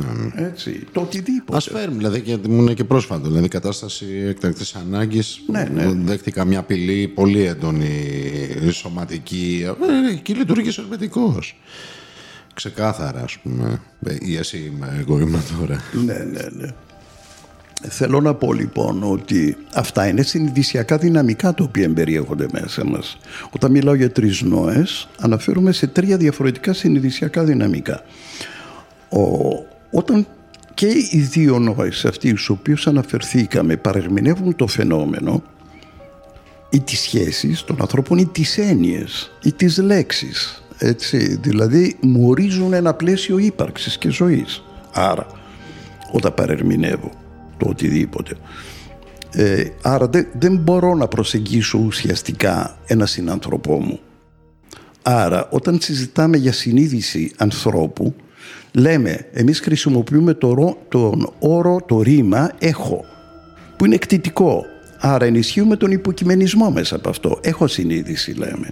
Ή λέμε είμαι συνειδητός αλλά αναφέρομαι πάλι σε μένα περί αυτού. Πάλι υποκειμενικό είναι. Άρα και οι δύο εκφράσεις ε, εμπεριέχουν το στοιχείο ως υποκειμενισμός της ετερότητας. Αφού είναι υποκειμενικό, αντιμετωπίζω τον άλλον με ετερότητα. Δηλαδή μπορώ να το βλέπω εχθρό ή απειλή. Γιατί, γιατί μου απειλεί την υπόστασή μου, μου απειλεί τα πιστεύω μου. Ναι και τα λοιπά. Άρα δεν τον αγκαλιάζω επί της ουσίας. Άρα η σχέση μου θα πάει περίπατο αντικειμενικά. Και άντε τώρα να ανοίξεις κουβέντα και να εξηγήσεις τον άλλον ότι πρέπει να σκεπτόμαστε αλλιώς και εγώ δεν είμαι. Δηλαδή μπορεί να μπούμε σε διαδικασίες αμυντικές με την έννοια του να εξηγώ δεν είμαι αυτό. Ναι. δηλαδή δεν τελειώνει αυτό το πράγμα. Είναι ατέρμονο. Άρα χάνονται οι σχέσεις των ανθρώπων. Η ουσία των σχέσεων σε συνειδησιακό πεδίο λοιπόν είναι εκτός του είμαι αυτό και εκτός του έχω συνείδηση και των δύο όρων. Θα μπορούσαμε και να... πού είναι εντός; Είναι εκτός αυτού. Είμαι ενσυνείδητος. Είμαι ενσυνείδητος σημαίνει όπως λέει σημαίνει Θεός για παράδειγμα ή έχω ε, άλλο που είναι το ένα, εν κάτι. Είμαι μέσα σε κάτι. Άρα λοιπόν είμαι ενσυνείδητος, είμαι εντός της συνείδησης που αυτό σημαίνει βιωματική εμπειρία. Δηλώνω παρουσία, είμαι το είμαι που δεν είμαι το είμαι το σώμα πια αλλά είμαι, είμαι το είμαι με έψιλον κεφαλαίο που έχω επίγνωση αυτού που είμαι δηλαδή ότι είμαι ένα δημιούργημα, ότι είμαι ένα αποτέλεσμα ναι. και διαθέτω τη συνείδηση αυτή ότι δεν είμαι ένα όν ξεχωριστό οντότητα είμαι το εν το παν ε, ε, εκφρασμένο, Παρμενίδης πάλι, ε, που είμαι εκφρασμένο σε μία μορφή. Αλλά έχω συνείδηση ότι μέσα μου ρέει αυτό το εν το παν σε μία ειδική έκφανση. Αυτό είναι άλλο πεδίο συνείδησης. Εκφράζομαι ναι. στο πεδίο που είμαι, στο τριδιάστατο, διαθέτω τη συνείδηση του εν του παντός. Ναι. Ότι τα πάντα είναι ένα. Άρα ναι. η επικοινωνία μου με τα άλλα είδη, με συγχωρείς Γιώργο μου, με τα άλλα είδη δεν είναι ότι είμαι φίλο, φιλόζωος ή ξέρω εγώ φιλοτάδε, το οτιδήποτε. Ή είμαι βιωματικά ταυτισμένος με την φύση. Αυτό σημαίνει ότι μπορώ και συνομιλώ, γιατί διαθέτουμε την ίδια συνείδηση, το ίδιο υπόβαθρο, περιεχόμαστε την ίδια πηγή. Δεν αγαπώ απλά τα ζώα δεν είμαι φιλόζωος, μπορώ και συνομιλώ. Και εκεί δεν υπάρχει και κίνδυνος με κανένα ζώο. Και δεν υπάρχει και αυτή η διάκριση. Εμένα μου αρέσουν τα γατιά, το άλλο του αρέσουν τα σκυλιά. Και... Όλα, δεν υπάρχει. Μίγα. Έχω κάτι αραχνούλες στο σπίτι που μαζεύω και τα λοιπά και κάθομαι και τους μιλάω με τις ώρες, ας πούμε. Ωραία. Ε, αυτό από την πλευρά τη δική μας. Από την πλευρά, επειδή ξεκινήσαμε να λέμε για το σκύλους, για, το σκύλους, για παράδειγμα. Ο σκύλος ε, δεν διαθέτει τον εγκέφαλο τους τρεις ενόε που διαθέτουμε εμείς. Ε, και επίσης δεν βλέπει ε, όπως βλέπουμε εμείς. Αυτό που βλέπουμε, τώρα θα πάω λιγάκι στα επιστημονικά τα δικά μου, τα, τα τέτοια ναι, ναι. Ε, τα βγάζουμε και τα πτυχία στη φορά, Όχι. Ε, τα ξέρω από εκεί δηλαδή. Που έχουν σχέση με το φως, ας πούμε, και το τι βλέπουμε. Ε, το μάτι έχει τα ραβδία και τα κονία. Τα μένα αναφέρονται στην, στα χρώματα και τα άλλα στο ασπρόμαυρο, δηλαδή στο βάθος του άσπρου ή του μαύρου που μπορούμε εμείς να διακρίνουμε και τα λοιπά. Τα, τα ζώα διαφοροποιούνται όλα τα ζώα σε σχέση με τον άνθρωπο σχετικά με αυτό. Έτσι. Άρα βλέπουν άλλα χρώματα. Αυτό όμως και άλλες μορφές και άλλα σχήματα. Δηλαδή ο σκύλος για παράδειγμα μας αναγνωρίζει μέσα τις κινήσεις περισσότερο. Οι εντολές που λαμβάνει δεν είναι γιατί με βλέπει εμένα αλλά καταλαβαίνει κινήσεις που εγώ κάνω. Δεν πιάνει τον ήχο τόσο όσο πιάνει την κίνηση. Δηλαδή για να εκφέρω έναν λόγο το συνοδεύω με μια κίνηση. Εμείς νομίζουμε ότι καταλαβαίνει το λόγο. Δεν ισχύει αυτό. Ο εγκέφαλός του δεν λειτουργεί έτσι. Είναι, ναι. Καταλαβαίνεις. Και λέμε, α, τι έξυπνο που είναι». Δεν ισχύει αυτό. Το λέω τώρα. Ε, από επιστημονική άποψη έτσι. Και ε, ξέρεις, έκανα και μία μελέτη πρόσφατα, ας πούμε, που αφορά Τα γουρουνάκια. τα γουρουνάκια Ναι, δεν θυμάμαι. που πάνε να το κάνουν πατέντα αυτό ας πούμε στην Ιταλία ένα εργοστάσιο και τα λοιπά που οφειλόταν στην αναπαρα- αναπαραγωγή τους και ήταν λάθος ο φωτισμός σε σχέση με τον εγκέφαλό τους διότι διάβαζαν χρώματα εντελώς διαφορετικά διαβάζει ο εγκέφαλός τους από το δικό μας τρόπο αλλά υποκειμενικά εκφραζόμενοι συν, συναντώντας το ζώο δεν σκεφτόμαστε πώς το ζώο Δηλαδή δεν σκεπτόμαστε ποτέ τον άλλον. Έτσι. Υπάρχει αυτός ο εγωισμός του ανθρώπου απέναντι στα άλλα. Έτσι. Υποτιμούμε γενικά όλα τα άλλα βασίλεια. Τα θεωρούμε υποδέστερα και ασυνείδητα και διάφορα. Δεν ισχύει αυτό. Δεν ισχύει καθόλου. Και ε, επίσης ε, αυτό το χρησιμοποιούμε και στις διαπροσωπικές μας σχέσεις. Δηλαδή Ναι. το συνειδησιακό, όταν λέμε διαθέτω συνείδηση, θα έπρεπε να λέω ότι προτάσω πάντα την ανάγκη του άλλου. Δηλαδή, διαβάζω τον άλλον, αφού είμαστε ένα συνειδησιακά, τον εντάσσω στον κόσμο μου, διαβάζω την ανάγκη του, δεν είναι θέμα ευγένειας, αλλά είναι θέμα συνείδησης με αυτόν τον τρόπο που εκφραζόμαστε σχετικά με τη συνείδηση. Άρα ξέρω εγώ, προχωράω στο δρόμο, συναντώ έναν άνθρωπο, παρέχω την προτεραιότητα. Έτσι, συναντώ ένα σκυλάκι, ένα γατάκι, ένα περιστέρι, δεν ξέρω, του παρέχω την προτεραιότητα. Δεν, δεν παραβιάζω την ανάγκη του, δεν το τρομοκρατώ, πάω έτσι, με φόρος. Σε αυτό το επίπεδο το εννοείς έτσι. Σε ποιο άλλο; Ναι.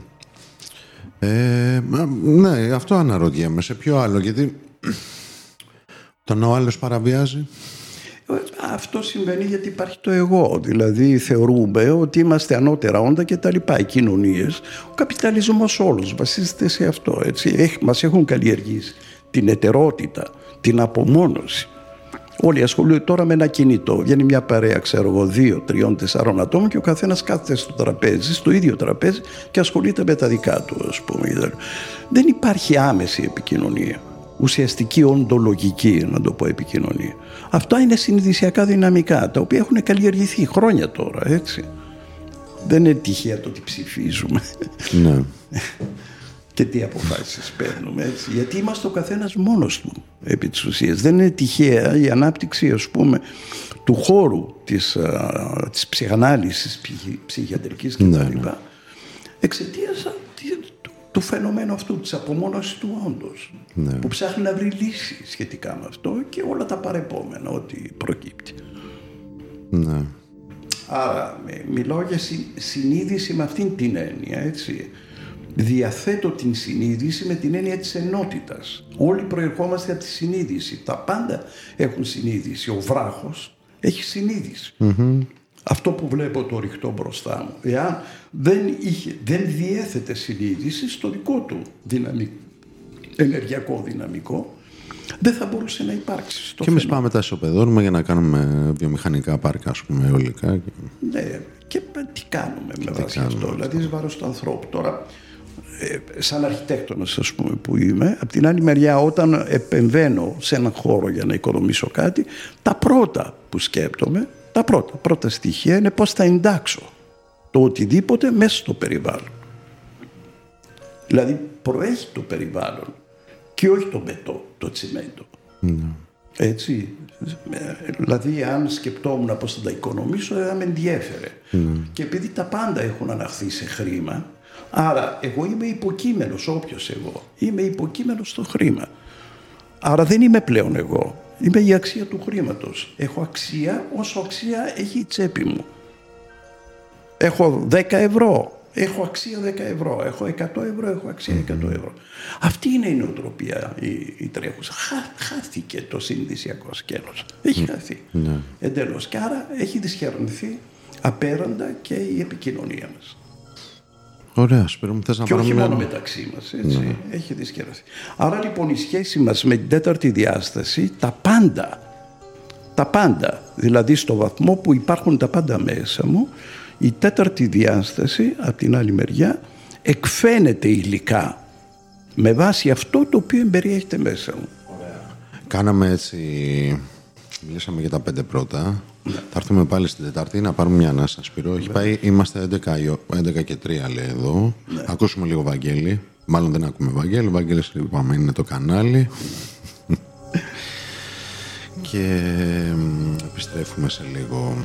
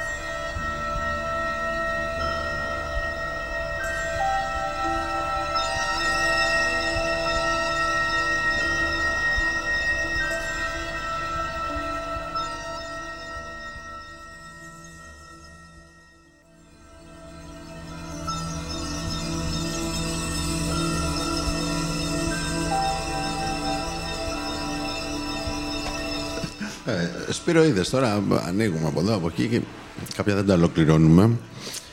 Και σου είπε αυτή η φίλη ότι ναι, δεν, δεν λειτουργείς με το, με το συνέστημα καθόλου. Το έχεις βάλει στην άκρη και είσαι ψυχρός. Ναι, μου είπε ότι είμαι εξαιρετικά ψυχρός σαν άνθρωπος και λοιπά. Ε, ε, μπορεί και να είμαι, δεν ξέρω, αλλά δεν νομίζω ότι είμαι. Δηλαδή, ε, διαθέτω σαν άνθρωπος μέσα μου.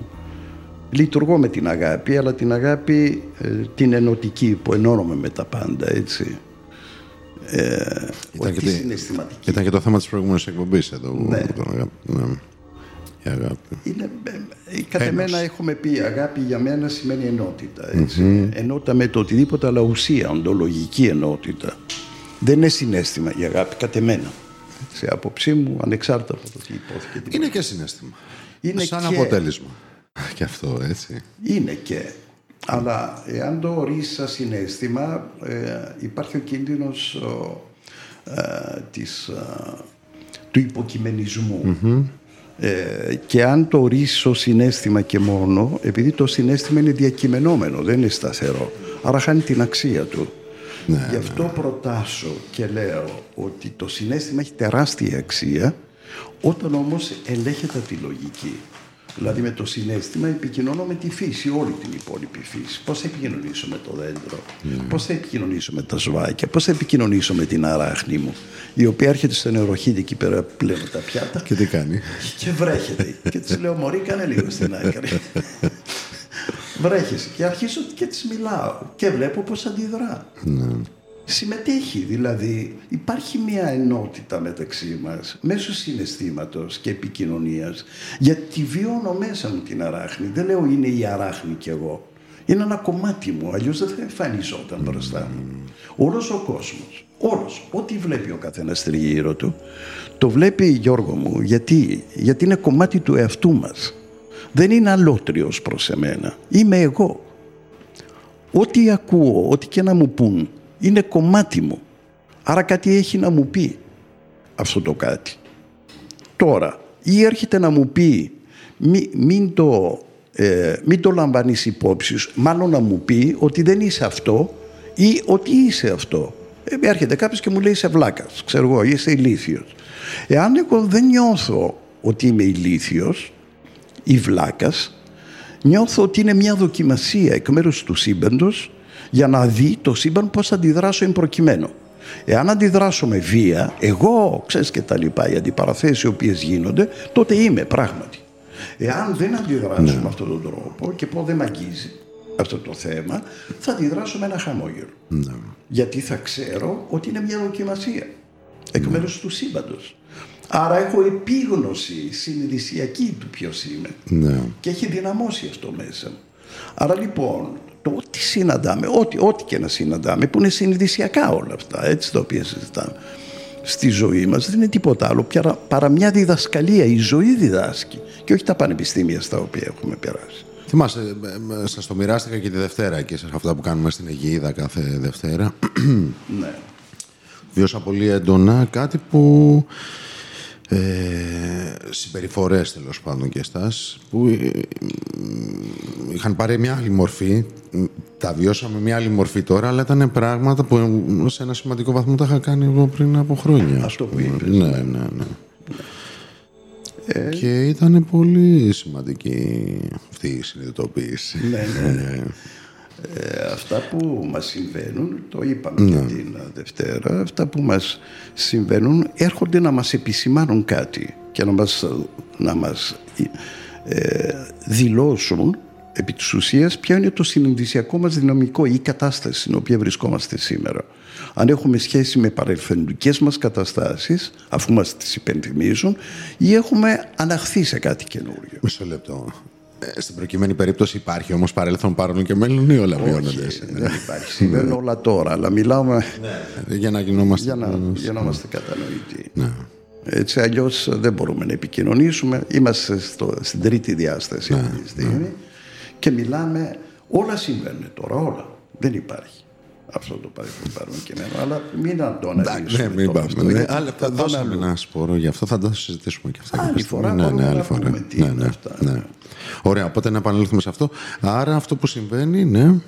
Ε, λέω λοιπόν ότι το συνέστημα δεν μπορούμε να υπάρξουμε χωρίς συνέστημα. Κοντολογής δεν μπορούμε να υπάρξουμε χωρίς τους τρεις νόες.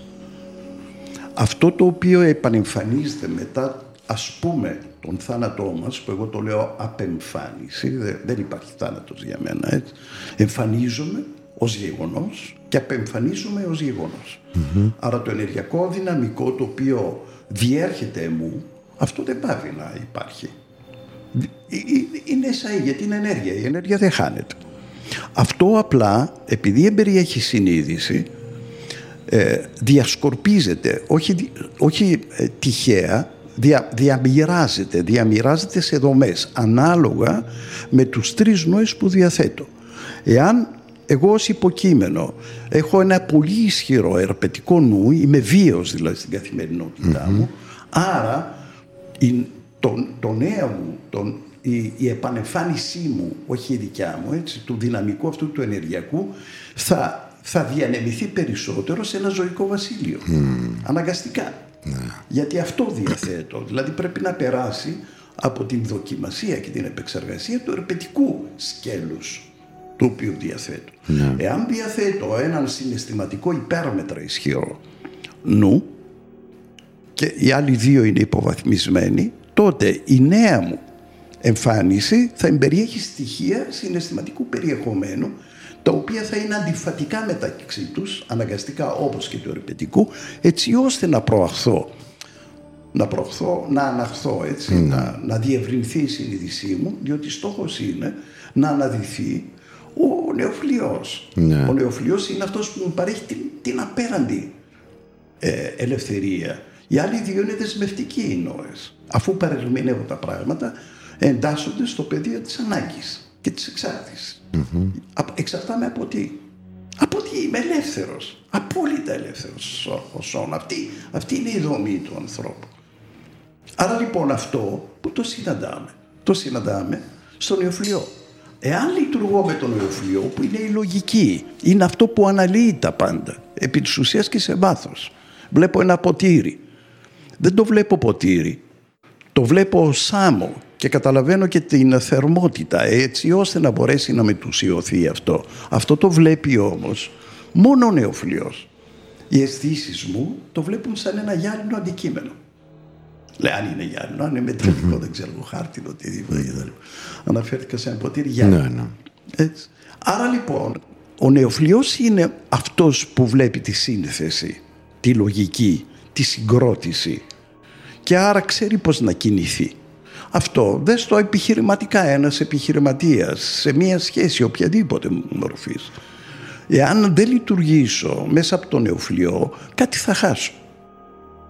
Κάτι θα χάσω. Η συναισθηματική προσέγγιση, δες, ένα επιχειρηματία συναισθηματικά διακείμενο, πάει, θα την άξει τον αέρα. Και αυτό που λέγαμε πριν, ας πούμε, για την αγάπη. Και ως κατάσταση και ως συνέστημα και ως συνθήκη.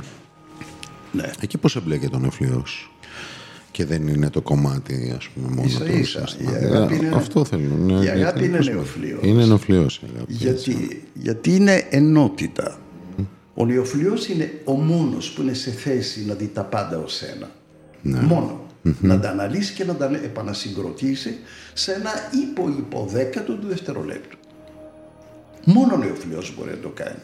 Άρα λοιπόν μπορεί να, να δει μέσα πέρα από το φαινόμενο, πίσω από το φαινόμενο.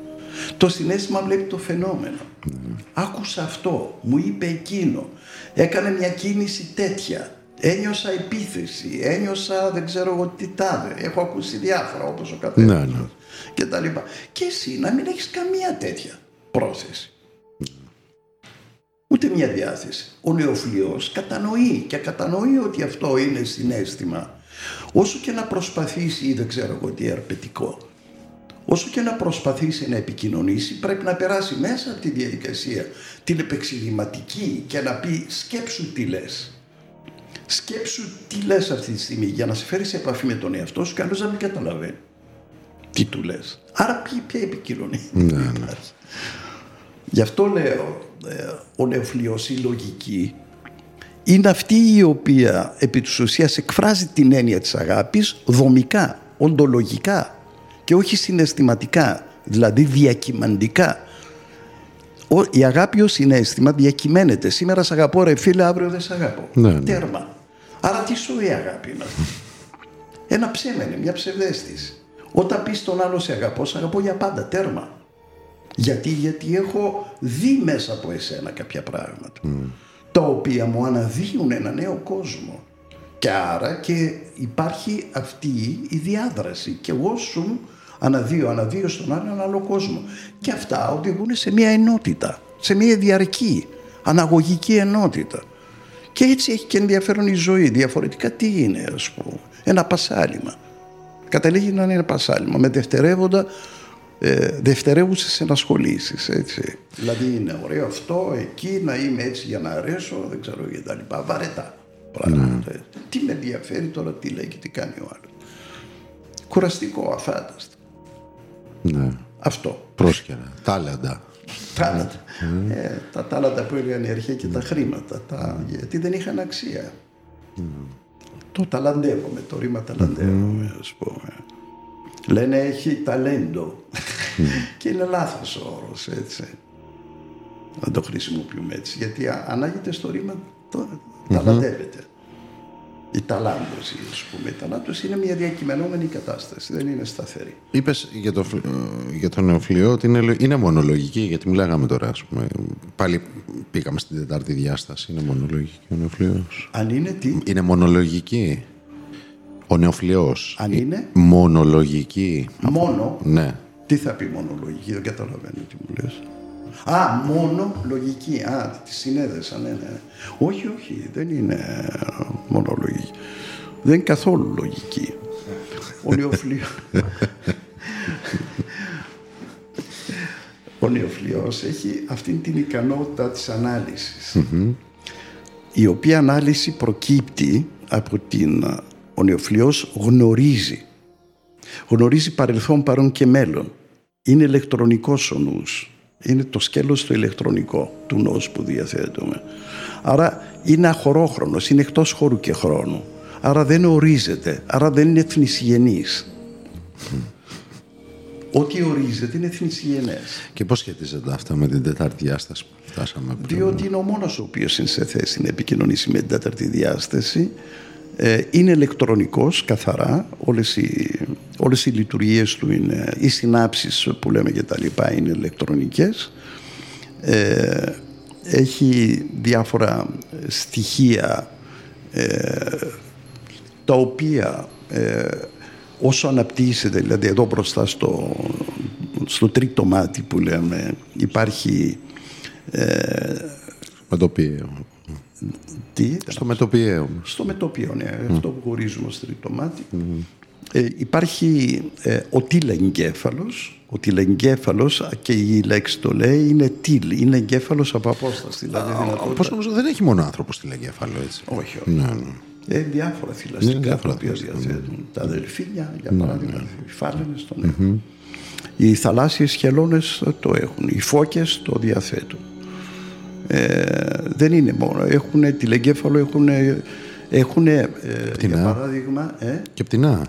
Πτηνά, οι κοκκινολέμιδες διαθέτουν. Αλλά οι κοκκινολέμιδες, επειδή είναι και μεταναστευτικά και άλλα μεταναστευτικά πτηνά, έχουν την ικανότητα να διαβάζουν ε, τα κβαντικά πεδία, τα ηλεκτρομαγνητικά κύματα. Δηλαδή είναι εντυπωσιακό. Έτσι.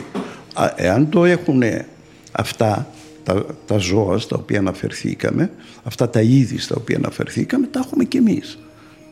Αλλά εμείς δεν τα έχουμε καλλιεργήσει γιατί μας έχουν επιπηλήσει στο μυαλό 2.000 τώρα χρόνια οι μονοθεϊστικές θρησκείες, συν τα καπιταλιστικά συστήματα, συν τα κοινωνικά συστήματα, συν ξέρω εγώ οι οικογένειες, τα έτσι και τα λοιπά. Που είναι όλα οικονομικά συστήματα όλα αυτά. Έτσι. Κοινωνικό-πολιτικό, οικονομικά επί της ουσίας Και συστήματα ελέγχου. και συστήματα ελέγχου. Έτσι. Ε, και καλλιέργεια του φόβου και του υποκειμενισμού και διάφορα. Ε, όλα αυτά μας έχουν στερήσει την ικανότητα της ανάδυσης των, του δυναμικού του νεοφλίου που διαθέτουμε. Ε, αυτό. Ε, δεν είναι λοιπόν ο, ο νεοφλίος μονολογική.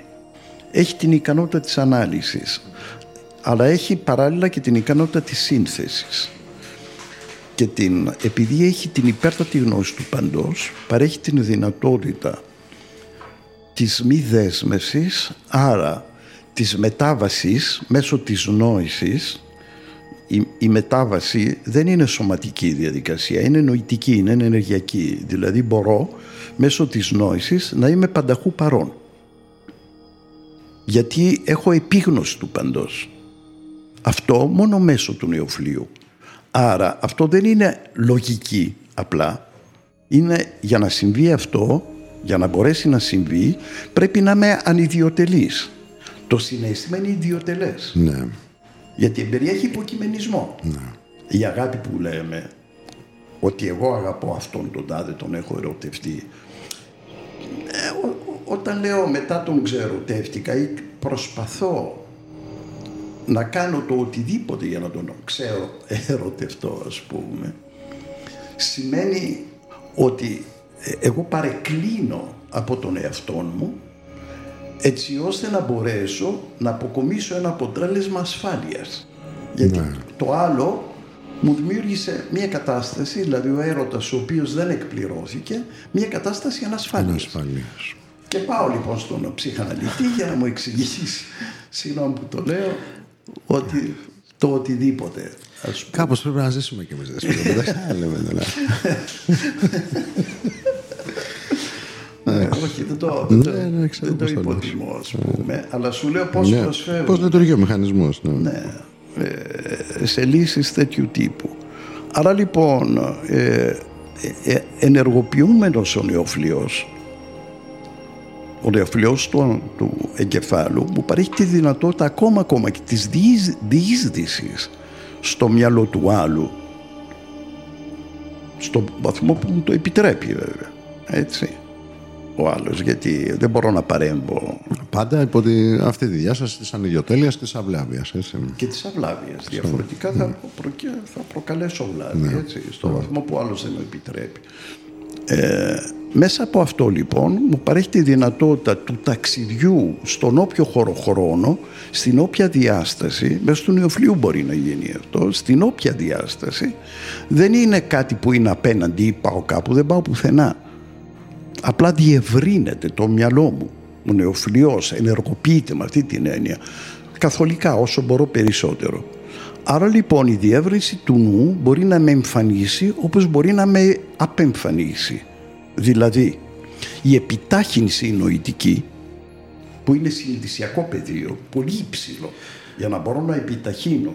Να κάνω μια παρένθεση. Ναι. Συγγνώμη που σε διακόπτω. Ε, αναφέρεσαι αυτό που λέγαμε και στην προηγούμενη συνάντηση. Έτσι, το πολύ απλό παράδειγμα, ας πούμε, με τους ελίκες. Ναι, ακριβώς. Πώς λειτουργεί η επιτάχυνση; Η νοητική επιτάχυνση απεμφανίζει.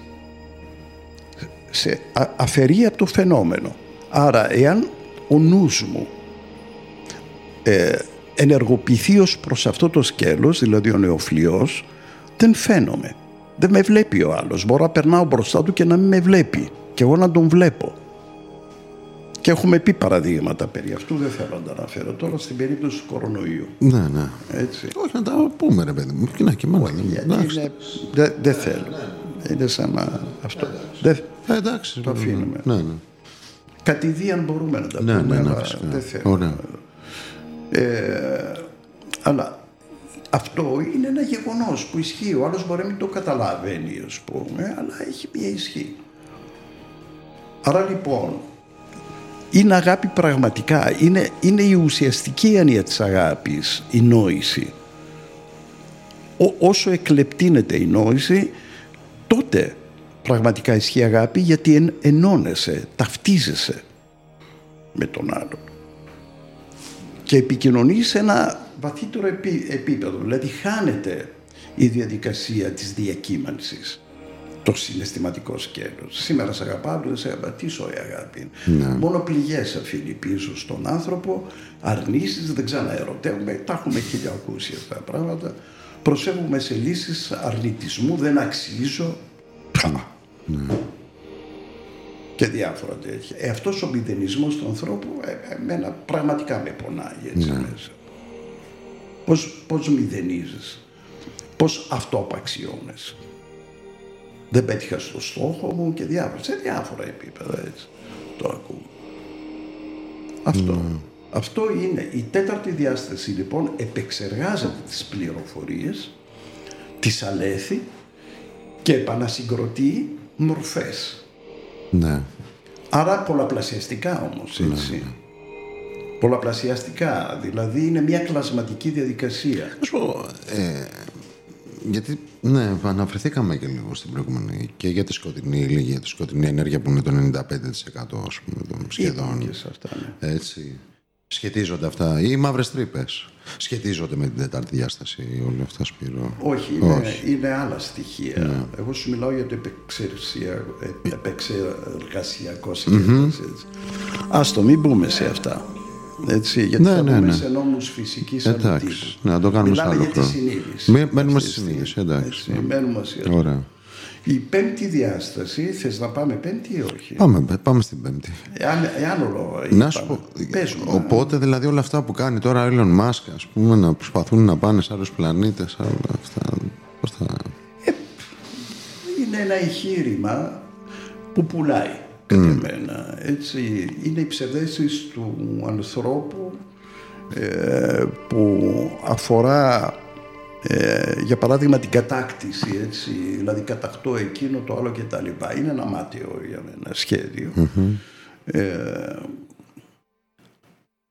όπου δίνει την ψευδέστηση στον άνθρωπο της σωτηρίας και της ε, ε, ευημερίας σε κάποιον άλλο πλανήτη γιατί αυτός έχει τελειώσει. Αυτό είναι το ψέμα, έτσι. Δεν έχει τελειώσει κανένας πλανήτης και τα λοιπά και δεν υπάρχει τυχαία ο πλανήτης. Α, είπαμε για τη συνείδηση. Ε, και αυτά σχετίζονται και με όλα αυτά που λέγονται για την κλιματική αλλαγή και τα λοιπά. Ε, Ο πλανήτης έχει συνείδηση. Έτσι, μάλλον, αν, αν μπορούμε να χρησιμοποιήσουμε το ρήμα έχω. Ε, γι' αυτό. Ο πλανήτης, ε, Γιώργο μου, κοίταξε, καταρχήν ε, έχει έναν άξονα από ό,τι ξέρω, ο οποίος έχει μια κλίση, έτσι. Και έχει κάποια μαγνητικά πεδία στο βόρειο και στο νότιο πόλο κτλ. Ε, αυτός ο άξονας δεν είναι ποτέ σταθερός. Δηλαδή είναι κατά την κατανόησή μας για πάρα πολλά χρόνια σταθερός. Έχει μια κλίση σε σχέση με την καθετότητα. Ε, δηλαδή δεν καθετότητα, τώρα κάνω σχήματα, δεν με βλέπει κανένας. Τα κάνω με τα χέρια μου. Έχει μια κλίση η οποία είναι γύρω στις 30 μοίρες, έτσι. Ε, προς αυτό που ορίζουμε εμείς δύση Ναι. έτσι αν το πούμε έτσι, γύρω στις 30 μοίρες. Αλλά αυτό δεν είναι σταθερό. Υπάρχει μια, μια, μια κλίση. Επίσης υπάρχει μια άλλη, ε, να πούμε, ενεργειακή κίνηση, η οποία είναι άγνωστη σε σχέση με τα μαγνητικά πεδία. Δηλαδή, εν, εναλλασσόμενα τα μαγνητικά πεδία, αυτό συμβαίνει κάθε ε, 26.000 χρόνια. Ουσιαστικά 25.920 χρόνια για την ακρίβεια. Ε, τα μαγνητικά πεδία του, του βόρειου με τον νότιο πόλο εναλλάσσονται που σημαίνει ότι η, ο, μένει σταθερός ο ένας πόλος και περιστρέφεται η γη με μεγαλύτερη κλίση γύρω από τον άξονά της σε σχέση με τον άλλο πόλο. Και πώς το λέμε αυτή την περίοδο; Ε, ε, α- άλλαξαν οι πόλοι το 12 Ναι. Τα μαγνητικά Όχι πεδία. πώς λέγονταν. Είναι, αυτός είναι ο ενιαυτός. Ο έτσι. είναι αυτός, ο Μέγας είναι αυτός. Υπάρχει και ο μικρός που είναι 22.000 χρόνια. Και έχει σχέση με τη χρήση τομή το 3,14. Μάλλον με το, με το π3, όχι χρήση τιμή, το π3,14. Πυθαγόρας πάλι. Αν το διαιρέσεις δια το 7 σου δίνει 3,14 και επειδή ο κύκλος της ζωής, ε, μάλλον του βίου, η ζωή συγκροτείται από 7 βίους. Άρα λοιπόν, ε, γι' αυτό είναι το 22 δια το 7 σου δίνει το 3,14, άρα σου δίνει τον κωδικό της μετάβασης σε κάποια συνδυσιακά πεδία. Δεν θέλω να μπω τώρα σε αυτό. Εντάξει, εντάξει, γιατί- δίνουμε λίγο. Απλά Ναι, ναι, θα τα έτσι, πούμε. γιατί θα, θα, θα φύγουμε εντελώς από το θέμα μας. Και αυτά ορίζουν, κοντολογείς ε, την... ε, θα- Λέγοντας αυτά, κοίταξε πόσο γίνομαι νοητικός για κάποιον. Ωραία, οπότε λέγαμε για τη γη και το. και τη συνείδηση, ας πούμε, σε, Ε, στον ζούμε σε ένα πλανήτη. συνδυσιακό πεδίο ε, που είναι του, ε, το τριδιάστατο συνειδησιακό πεδίο. Ναι. Το τριδιάστατο που όμως συγκροτείται αυτό το τριδιάστατο από τα πέντε βασίλεια. Όχι, έλεγες γιατί ξεκίνησες να λες και για τους, άκ- ε, τον άξονα της γη, την περιστροφή της και για αυτές τις περιόδους που ονομάζουμε μεγάλο ενία αυτό. Μεγάλο και μικρό είναι αυτό. Το μικρό δεν μας είναι Ναι. Αυτό το γνωστό λέγεις και καθόλου. σε σχέση με τη... όλα αυτά που συζητιούνται για την κλιματική κρίση. Γιατί; Για την κλιμα... Το Ε, λέγες, ναι, ναι. υπάρχει και αυτό, από εκεί ξεκίνησε. Δηλαδή οι κλίσεις ε, της, ε, του άξονα της γης και τα μαγνητικά πεδία ορίζουν τη σχέση μας με τον ήλιο. Άρα δεν είναι μόνο από την χρήση της ύλης που κάνουμε στη γη, που και αυτό είναι συνειδησιακό, αλλά είναι και η σχέση μας με τον ήλιο, της γης δηλαδή με τον ήλιο, όπου δεν είναι η πρώτη φορά που η γη ε, βρίσκεται σε αυτή την ε, Έχουν πέρασει χιλιάδες πάρα χρόνια. πολλές Δηλαδή, άμα πάμε εποχές. στην Το κλίμα δεν αρχαία- είναι κάτι σταθερό στο, στον πλανήτη και είναι κάτι που μπορεί να οριστεί κιόλας. Λέω, ας πούμε, αν δούμε εικόνες των αρχαίων Ελλήνων, αρχαία Ελλάδα ή όχι μόνο αρχαία Ελλάδα, τους λαοσότες δεν φορούσαν ε, α, επάνω τους ε, παλτό, ας πούμε, ή δεν ξέρω. Φορούσαν, ήταν ελαφριά αντιμένοι, που σημαίνει οι κλιματολογικές συνθήκες το Ο επέτρεπαν. Σοκράτη ήταν ξυπόλυτος. Ξυπόλυτος. Και στις μάχες γυμνός κιόλας κατά Ναι, ξεχνούσε. ξεχνούσε ότι υπάρχει. Ο Σοκράτης περιπτώσαρα. Αυτά λένε πάντως οι μαρτυρίες. Α πούμε στην Ποτίδα, έτσι που ήταν ήρωας κιόλα είχε σώσει τον Αλκιβιάδη. Εμφανιζόταν, εμφανιζόταν. Ε, στον Πελοποννησιακό πόλεμο πήγε και έκανε πάρτι, ας πούμε. Γινόταν ο χαμός τριγύρω του και α, δεν τον άγγιζαν ούτε βέλη ούτε τίποτα. Γιατί ήταν, ήταν και δεν ήταν παρόν. Ήταν μόνιμα παρόν, αλλά δεν ήταν παρόν για τους άλλους. Έτσι δεν τον έβλεπα. Ε, άρα οι κλιματολογικές συνθήκες είναι η χρήση που κάνεις είναι πάλι συνείδηση έτσι. Δηλώνουν, δηλώνεται ένα συνειδησιακό δυναμικό από την ανθρωπότητα ε, α- αναπεριόδους, δηλαδή την περίοδο που λέμε αρχαία Ελλάδα και τα λοιπά που δεν φορούσαν ε, κανένα παλτό ή βαρύ ρούχο ε, και τέτοια ε, ή- ίσχυαν συνθήκες κλιματολογικές τέτοιες αλλά η- επειδή επικρατούσε η φιλοσοφία και όχι η ύλη ε, τα πάντα έρεαν κανονικά ας πούμε. Αλλά τώρα που επικρατεί η ύλη υπάρχουν επιπτώσεις. Οι επιπτώσεις υπάρχουν για να μας συνειδητοποιήσουν ως προς την χρήση της υλη και για να μην είμαστε εξαρτημένοι από την ύλη. Ακριβώς. Δηλαδή μένουμε στη φόρμα αν θα είναι από ανανεώσιμες πηγές ή όχι, αν είναι πολύ θάνατο και αυτά και τα σκεφτόμαστε. Δηλαδή δεν στεκόμαστε στην ουσία που είναι ότι τελικά οριζόμαστε ως οντότητες μέσα από την κατανάλωση. έτσι. Ακριβώς. Ακριβώς. Άρα είναι αυτό, δηλαδή ο άνθρωπος τι είναι; Ορίζουμε σήμερα την ύπαρξη του ανθρώπου ως εξάρτηση από κάτι.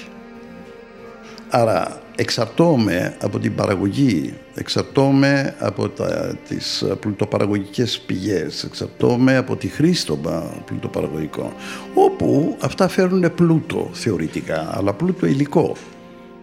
Αυτά α, θα οδηγήσουν κάπου. Μην νομίζω ότι θα κρατήσουν διαπαντός. Και ό,τι βλέπουμε σήμερα, ακόμα και τα εκλογικά αποτελέσματα, διακειμενόμενα είναι. Διακειμενόμενα. Δεν είναι σταθερά. Είναι ο- όλα. Είναι μια μαθητεία. Να δούμε τον τρόπο που σκεπτόμαστε. Όλα μας οδηγούν εκεί. Πώς σκέπτομαι. Δηλαδή τα αποτελέσματα, ακόμα και τα εκλογικά, είναι, ένα, είναι αποτέλεσμα του τρόπου σκέψης μας. Δεν είναι κάτι άλλο. Είναι μια μαθητεία. Ναι. Σήμερα είναι επικ- αυτό επικρατεί και όχι μόνο στην Ελλάδα βέβαια, αλλά και αλλού. Αλλά αφορά τώρα εν προκειμένου εμάς που ήταν πρόσφατα και το γεγονός των εκλογών. Είναι, είναι το, α- το αποκοίημα έτσι, της σκέψης μας. Άρα της συνειδησιακής μας α, κατάθεσης. Ναι. Και αυτό αφορά και τους ψηφοφόρους και τους μίσους που δεν πήγαν να ψηφίσουν. Έτσι, Ακριβώς, αφορά τους και τους πάντες, το δηλαδή, 50% αφορά τους δεν πάντες. πήγαν να ψηφίσουν. Αλλά και το γεγονός αυτό είναι από μόνο του λέει πολλά. Ότι πλέον ένα στους δύο σου λέει. Ναι. Δεν- δεν- Μπορεί να δεις διάφορες ερμηνείες, αλλά σίγουρα ένα μεγάλο κομμάτι σου λέει δεν, δεν μπορώ να... Δεν με εκφράζει κάτι από αυτά. Δεν με εκφράζει. Ναι, είναι μεγάλο ζήτημα αυτό. Τέλος πάντων. Επιστρέφουμε λοιπόν. Τέταρτη διάσταση ή θες να πάμε στην πέμπτη; Ξέρω, πάμε στην Πέμπτη. Αν δεν έχουμε εξαντλήσει. δεν ξέρω, εσύ πώς αισθάνεσαι, πώς το βλέπεις. ότι- Εάν Ε, υπάρχει μα, κάποιο μιλάμε μέρες. ερώτημα και δεν ξέρω Δεν αν είναι. κάποιος Αυτό άλλος ξέρω, ξέρω, χάνομαι και μία τα κοιτάω, μία δεν αυτό. Δεν έχει γίνει ακόμα αυτό με το chat. Αν υπάρχει Οπότε δεν κάποιο έχω- ερώτημα να Ναι. απαντήσουμε. Μπορούμε να επανέλθουμε στη, στην, συνέχεια, στην ναι. επόμενη, αν Στην έρθει, ή στη επόμενα και συνέχεια. το Ναι. λοιπά. Ωραία. Αλλά αυτό που ε, μιλήσαμε για την τέταρτη διάσταση που ε, επί της ουσίας είναι η έκτη συνειδησιακή δομή. Έτσι, γιατί είπαμε οι πέντε πρώτες Ναι, είναι τα ναι. πέντε βασίλεια. Ναι. Έκτος συνειδησιακό- ε, στο συνειδησιακό πεδίο. Έτσι, από μια Το ευρύτερη. έβδομο, ναι, Ναι. συνειδησιακό πεδίο. Το έβδομο, εφτά, αμήτωρο αριθμός. Μμμ. Αμήτωρ, τι σημαίνει αυτό, αμήτωρ. Δεν έχει μητέρα. Δεν έχει μητέρα. Δεν έχει μητέρα γιατί μέσα στους 10 πρώτους αριθμούς κατά τον Πυθαγόρα δεν έχει ούτε υποπολαπλάσια ούτε υπερπολαπλάσια. Ναι, ναι. Δεν συγκροτείται από ότι είναι μόνος του. Ναι. Άρα δεν έχει μητέρα. Ναι. Και είναι σημαντικός. Και είπαμε προηγουμένως α, ο 7 αν διαιρέσεις ε, το 22 διότι 7 σου βγάζει 3,14 Ναι, με αριθμό αμήτωρα. Αλλά δεν θέλω να εμβαθύνω περισσότερο, θα Εντάξει, φύγουμε. ωραία. Έτσι. Έβδομο λοιπόν, αυτό, ναι. θεϊκός αριθμός. το όλοι είναι θεϊκοί, Όλοι, αλλά ναι, αυτός παίζει ένα σημαντικό ρόλο εν προκειμένου. Έτσι. Ε, το 7 ε, που είναι η 7η δια- ε, συνδυσιακό πεδίο αναφέρεται στην πέμπτη. Κατ' εμένα έτσι, αυτά είναι δικές μου προσεγγίσεις από τα βιώματα, τα εσωτερικά μου βιώματα καταθέτω. Ε, η πέμπτη διάσταση είναι αυτή η οποία συγκροτεί τα πάντα. Είναι να τη φανταστούμε σαν ένα στίγμα που εμπεριέχει την άπασα πληροφορία η οποία πρόκειται να εκφανθεί. Ένα στίγμα όμως. Ένα έτσι. στίγμα, τίποτα άλλο. Δεν είναι κάτι. Είναι αχωρόχρονη. Η τέταρτη διάσταση ορίζεται ως χωρο, χωρόχρονος. Η τρίτη διάσταση ορίζεται ως χώρος και χρόνος. Να σε ρωτήσω κάτι. Κάνω μια παρένθεση και θα. Τι εννοούμε όταν λέμε ξέρω, ότι αυτός είναι ένα όν αυτή της τέταρτης διάστασης ή της πέμπτης διάστασης; Ποιος, δεν, δεν κατάλαβα αυτό. Τι εννοούμε όταν λέμε ότι ξέρεις τι, αυτός ή αυτή είναι ένα όν της τέταρτης διάστασης. Α, Ναι. αναφέρω. Πώς, Στο πώς- συνειδησιακό στο του δυναμικό. συνειδησιακό δυναμικό δηλαδή. Δηλαδή ένας άνθρωπος της τρίτης διάστασης λειτουργεί ε, μέσα από τον, την ομοτέλεια των αντιθετων Γιατί αυτή είναι η φύση της τρίτης διάστασης και πρέπει, οφείλει. Ναι.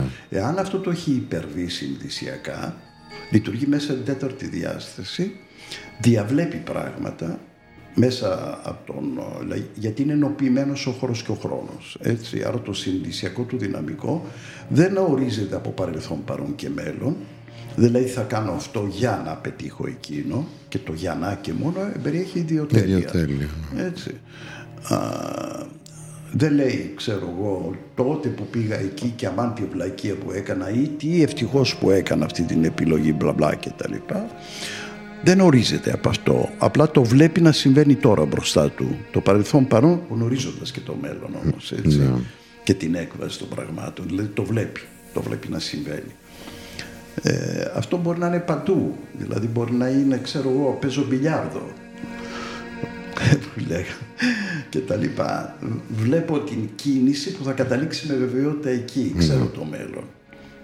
Άρα λοιπόν, πού θα χτυπήσω την μπάλα; Ε, με βεβαιότητα όμως θα καταλήξει εκεί και όχι στο περίπου. Ναι. Έτσι, γιατί ε, δεν είναι απλά γνωρίζω, το, το βλέπω ε, μπροστά μου. Γιατί το άλλο είναι ένας υπολογισμός. Κάνω αυτό για να, ας πούμε, προκύψει εκείνο. Το άλλο είναι το βλέπω. Το βλέπω. Άρα η τέταρτη διάσταση ξέρει παρελθόν, παρόν και μέλλον και δεν επεμβαίνει στην τρίτη διάσταση. Είναι έποψη, σκέτη έποψη. Είναι κατάσταση έποψης. Οπότε, αν μιλάμε για συγκεκριμένες οντότητες, γιατί μιλήσαμε τώρα για Σοκράτη, για αυτό, ε, όλο αυτό το δυναμικό υπάρχει σε όλους. Αλλά τουλάχιστον σε όλους. έτσι έχει εκφανθεί τουλάχιστον αυτό γνωρίζουμε. Ε, είναι περισσότερο, περισσότερος παρατηρητές, έτσι. Δεν είχαν σκοπό να επέμβουν στα πράγματα. Ο, ο, Ναι. τέταρτη διάσταση είναι παρατηρητής, έτσι, παρατηρεί τα πράγματα, δεν επεμβαίνει. Δεν επεμβαίνει. Απλά διαμορφώνει καταστάσεις μέσα την παρατήρηση. Να πούμε λιγάκι για την παρατήρηση. Ναι, έτσι, ναι, γιατί πολύ έχει σημαντικό. αξία, ας πούμε, αυτό το σκέλος. Η παρατήρηση δεν είναι μόνο το παρατηρώ ένα αντικείμενο. Η παρατήρηση διαμορφώνει καταστάσεις. Γιατί η παρατήρηση περιέχει δυναμικό, συνδυσιακό δυναμικό. Το αποδέχεται και η βιομηχανική τώρα το υιοθετεί αυτό. Ναι, Α, ε, ναι, ναι. ναι. Υπό άλλη διάσταση, υπό άλλη μέρα, αλλά αυτό σου Ναι, λέει. ναι, ναι. Ε, άρα λοιπόν η υποκειμενική μου παρατήρηση ανάλογα με τον τρόπο που εγώ σκέπτομαι θα δη- μου, μου διαμορφώσει ένα κόσμο. Και αυτόν θα συναντώ μπροστά μου. Άρα λοιπόν μπορεί αυτό που θα συναντώ να μου τεκμηριώσει την πεποίθησή μου περί κάτι. Γιατί σκέπτομαι με αυτό. Θες να φέρουμε ένα παράδειγμα γι' αυτό; Ας πάρουμε τα πια, πιο αρνητικά, αν μπορούμε να πούμε αρνητικά. Αστρολογία, για παράδειγμα, να πούμε γι' αυτό. Ναι, μια Λέει, προδιάθεση. Κάποιος ασχολείται, ας πούμε, με την αστρολογία και τα λοιπά. Πάει και διαβάζει το, πώς λέγεται, το οροσκόπιο. Διαβάζει, ας πούμε, ότι, ξέρω εγώ, ο Λέοντας, λέω τώρα ένα τυχαίο, έτσι. Σήμερα θα του συμβεί αυτό, εκείνο και το άλλο. Εάν αυτό το πάρει ως πραγματικότητα, πράγματι θα του συμβεί. Γιατί η παρατήρηση του πλέον στη ζωή του, στην καθημερινότητά του, θα στοιχ- στοχεύει σε αυτό. Άρα του τεκμηριώνει την αλήθεια της αστρολογίας. Για παράδειγμα. Εγώ έχω πολλά παραδείγματα ας πούμε, πάνω σε αυτό που μου ξέρεις από το ακούω, ρε παιδί μου. Εντάξει, έχω πιάσει μια ηλικία τώρα. Που λένε κάποιοι συνομιλοί, γεράσαμε, ρε παιδί μου. Ναι, δεν γερνάμε ποτέ. δεν υπάρχει αυτό. Και τους βλέπεις Από το μυαλό Από την άλλη, τους υπάρχει, βλέπεις θέμα ότι νόησης. είναι ταλαιπωρημένοι και ταλαιπωρούνται όλο και περισσότερο. Όσο μπαίνουν σε αυτό το. Αυτό είναι μια παρατήρηση που Σου ορίζει. λέει όμως μετά, δεν μπορώ να αναιρέσω τη βιολογία. Ναι, ή το DNA, ξέρω. εγώ, Ναι. κτλ. Για πες γι' αυτό, πώς το βλέπεις. Αυτό είναι μια πεποίθηση. Επίθεση είναι πιο πολύ, έτσι. Ναι, βέβαια, γιατί ο χρόνος δεν υπάρχει αντικειμενικά, έτσι. Εάν εγώ ορίσω, ας πούμε, τον εαυτό μου ως κάτι, είμαι 100 χρονών, είμαι 15 χρονών, είμαι 20 χρονών και τα λοιπά, όπου κοινωνικά ο 20χρονος συμπεριφέρεται έτσι, ο 15χρονος έτσι, ο 100χρονος έτσι και ούτω καθεξής. Αυτό ως πεποίθηση με ορίζει. Άρα θα συμπεριφέρομαι αντικειμενικά το σώμα μου ανταποκρίνεται στην πεποίθησή μου. Ε, Δεν κρατιέμαι. Δηλαδή, επειδή πες και για τις εκλογές, είδαμε τώρα από αυτούς που ψηφίσανε, γιατί στους νέους η συμμετοχή ήταν πολύ μικρότερη. Ναι, ναι. Πήγαν ψήφισαν τους δολοφόνους των συμμαθητών τους, ας Ναι, πούμε. ναι, τώρα. Βγάλανε, Ναι, με τους Σπαρτιάτες λες. Όχι τους παδιάτες, τους κυβερνητικούς. Τους; Πρώτα Α, ναι, ναι, ναι, ναι. Α, μιλάς Το για... συμμαθητέ του με τα τέμπη, τα τρένα και αυτά. Α, αυτά εννοείς. Αυτό Ναι, ψηφίσαν. βεβαίως. Ναι, ένα μεγάλο γούστο. Τέλος πάντων, εντάξει, την κάνουμε αυτή την παρένθεση. Ε, δεν αφορά όλη την όλη, τουλάχιστον ένα κομμάτι πήγε για ψήφιση και βγάλε πρώτος αυτός που έβγαλε. Ένα μεγάλο κομμάτι, έτσι, της ελληνικής κοινωνίας. Εντάξει, μεγάλο. Πάλι επανέρχομαι στην εποχή. Βγήκε μια κυβέρνηση από 9, 10 εκατομμύρια ψηφοφόρους, 9 πώς είναι, από τα δύο. Δεν, εντάξει, είναι σημαντικό, αλλά μην τρελάθουμε κιόλας ότι εκφράζει όλη την κοινωνία αυτό. Ναι, ναι, όχι, όχι. Έτσι. Τέλος πάντων, Οπότε έλεγες ότι ουσιαστικά πάμε να επιβεβαιώσουμε μια πεποίθηση που έχουμε και συμβαίνει αυτό. Αυτό Α, κάνουμε. έλεγες και για το χρόνο, ναι. Η έννοια του χρόνου δεν υπάρχει. ε, Από μένα ορίζεται. Από τον όποιον εμένα, έτσι δεν αναφέρεται σε μένα. Εάν πιστεύω ότι είμαι αυτό, αυτή η ηλικία, τότε θα κινηθώ μέσα από αυτή την ηλικία, θα συμπεριφερθώ με βάση αυτή την ηλικία, άρα αυτή θα με ορίσει. Ενώ δεν υπάρχει αυτό. Δηλαδή η ενέργεια δεν ορίζεται ως ηλικία. Η ενέργεια που έχουμε μέσα μας, ο κάθε άνθρωπος είναι αέναη. Και δεν ορίζεται. Δεν- Δεν, δεν υπάρχει ενέργεια η οποία έχει καταβληθεί. Δεν καταβάλλεται. Η βιολογία, αυτό που λέμε βιολογία, είναι αποτέλεσμα, δεν είναι αιτία. Αυτό ήθελα. Μπράβο. Έτσι. Το DNA είναι αποτέλεσμα. Αποτέλεσμα είναι, δεν είναι αιτία. Και δεν μιλάω μόνο για το DNA, γιατί το DNA το θεωρούμε ότι είναι κληρονομικό. Το DNA. Εν μέρη, εν μέρη ισχύει αυτό, εν μέρη όμως. Αλλά εμείς βασίζουμε την ύπαρξή μας σε ένα DNA κληρονομικό κτλ.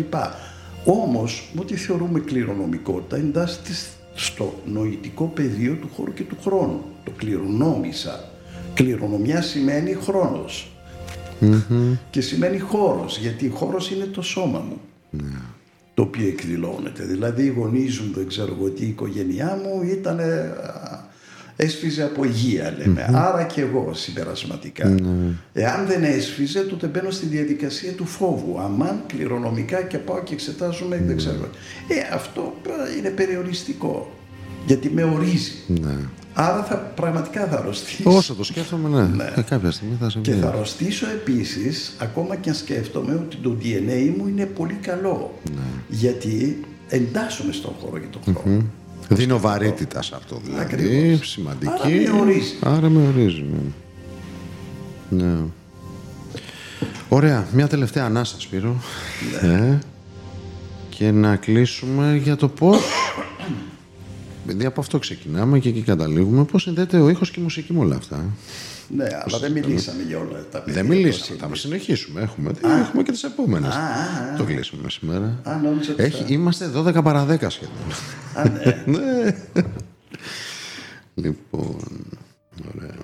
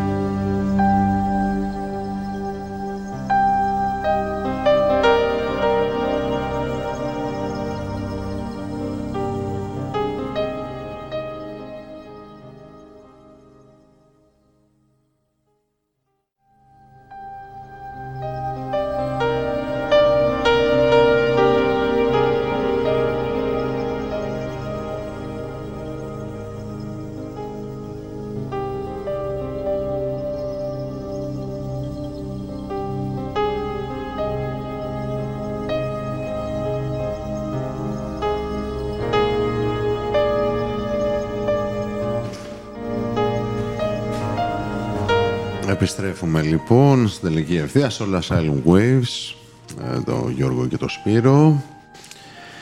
Και λέγαμε Σπύρο, καλά εννοείται δεν το... Θα έχουμε τουλάχιστον άλλη μια εκπομπή ε, παίζουμε με τις διαστάσεις. Τώρα πήγαμε στην πέμπτη λίγο ότι πήραμε έτσι μια μυρωδιά. Και να εξηγήσουμε λιγάκι τις διαστάσεις, γιατί έχουν μια άλλη χρειά Ναι. με την έννοια της φυσικής. Με την έτσι, έννοια αλλά της την άλλη φυσικής. φορά. δεν Ωραία, ωραία. Το κρατάμε αυτό σαν σημείωση. Και φυσικά κρατάμε όποιες ε, έτσι, σχόλια, παρατηρήσεις έχετε. Μακάρι. Τα πείτε και live μπορείτε τώρα ας πούμε, να στείλετε, αλλά και μέσα από το podcast. Έτσι, έχει σχολιασμό. Και έχουμε και διάφορα μέσα τώρα με το Instagram και με αυτά. Μπορούμε να επικοινωνούμε και με όλα τα, όλα τα άλλα μέσα που έχουμε. Οπότε λέγαμε Σπύρο, πώς συνδέονται λοιπόν όλα αυτά με τον ήχο και τη μουσική. Καταρχάς, ε, να κάνουμε ένα... Είναι το ίδιο πράγμα ο ήχο. Επειδή μιλήσαμε και για ήχο και για μουσική την προηγούμενη φορά. Ναι, να πούμε. Ε, Συγγνώμη. πού διαφοροποιούνται ο ήχος με τη μουσική; Πώς Πώς, διαφοροποιούνται ναι, ναι, ναι, πώς. ε, ή πώς ενοποιούνται. Ναι. Α, Ωραία, πώς ενοποιούνται; Όχι, ε, ναι. ο ήχος από μόνος, η μουσική, να πούμε, η μουσική είναι μια σύνθεση. Άρα, Έχει κάποια στοιχεία που είπαμε, αρμονία, αριθμός, έτσι. Ακριβώς, έχει μια σύνθεση. Ο ήχος ε, είναι ήχος, ό,τι και να είναι από μόνος του. Ε, άρα το ότι προκύπτει μέσω σύνθεσης ανάγεται σε μια μουσική που είναι ή έβυχη ή μη έβυχη. Ο, αυτά που λέγαμε και για το Βαγγέλη Παπαθανασίου έτσι, και μιλούσαμε και για την αρμονία των σφαιρών και για τη μουσική στο σύμπαν. Δεν μιλάμε απλώς για ένα ήχο, αυτό που κάνουν οι πλανήτες. Και... όχι, όχι. Έτσι, δεν είναι απλώς Μα οι ένα πλανήτες δεν κάνουν ήχο, κάνουν σύνθεση. σύνθεση. Αλλά η σύνθεση δεν γίνεται από τους πλανητες Γίνεται από το μυαλό μας. Που σημαίνει ότι η σύνθεση, όλα ε, η σύνθεση, είναι αυτό που λέγαμε για τον νεοφλοιό. Δηλαδή ο Βαγγέλης δεν πιάνει τη σύνθεση, δεν έπιανε. Δεν πιάνει, μην υπάρχει. Το ενεργειακό δυναμικό Βαγγέλη εξακολουθεί να υπάρχει. Αυτό ακούμε τώρα. Δεν έπιανε κάποιο, κάποια σύνθεση της αρμονίας των σφαιρών όπου υπάρχει κάποιος συντονιστής, ένας μαέστρος ας πούμε. Πιάνει τον ήχο ο εγκέφαλός του από τον κάθε πλανήτη που παράγεται, ανάλογα με το δυναμικό, το ενεργειακό, μπορούμε να κουβεντιάσουμε άλλη φορά τι σημαίνει αυτό, τον πιάνει και συντίθεται στο μυαλό του. Δεν είναι ότι ε, η σύνθεση γίνεται πάντα από εμάς. Το ζήτημα είναι τον κάθε ήχο πώς τον ερμηνεύει. Δηλαδή υπάρχουν οι νευρώνες. Θεωρητικά υπάρχει μια περιοχή στον εγκέφαλό μας ε, που λέγεται μπρόκα, μου φαίνεται, ε, η οποία ασχολείται με τον ήχο. Αλλά αυτό υποδιαιρείται, όπως οι περιοχές του φωτός. Δεν είναι μία περιοχή, αναλύουν τα χρώματα. Υπάρχουν περιοχές που διαβάζουν μόνο κόκκινο, μόνο πράσινο. Αυτά είναι συνδυασμοί, γιατί άμα συνδυασούν τα 7 χρώματα της ήριδας, βγάζουν άπειρα χρώματα. Το ίδιο ισχύει και για τον ήχο. Κάτι εκατομμύρια, δισεκατομμύρια βγαίνουν, έτσι. Το ίδιο ισχύει και για τον ήχο. Άρα το πώς συνδυάζονται αυτοί οι νευρώνες στον εγκέφαλο και κάνουν την επεξεργασία έτσι ώστε να προκύψει το κάτι, αυ- αυτή είναι η αρμονία. Η αρμονία των σχέσεων στο μυαλό μου, στον εγκέφαλό μου μέσα, όχι στο μυαλό μου, στον εγκέφαλό μου. Των σχέσεων στον εγκέφαλό μου, η οποία φαίνεται στο φαινόμενο ως μία σύνθεση μουσική. Αυτό λοιπόν στον α, Βαγγέλη Παπαθανησίου ήταν η φύση του.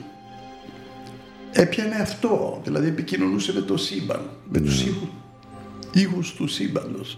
Άρα συνέθετε στο μυαλό του, στον, α, στον εγκέφαλό του, αυτούς τους μεμονωμένους ήχους και τους έβγαζε σαν μουσική σύνθεση, αυτό που ακούμε, δηλαδή που είναι μια αρμονία. Τι σημαίνει αυτό; Η αρμονία, εάν προκύπτει μέσα από μια τέτοια διαδικασία, αγγίζει και τον δικό μου εγκέφαλο. Έτσι, αγγίζει τις δικές μου χορδές του εγκεφάλου μου. Άρα μου αναδύει στοιχεία. Αυτό ήταν το μεγαλείο του Βαγγέλη.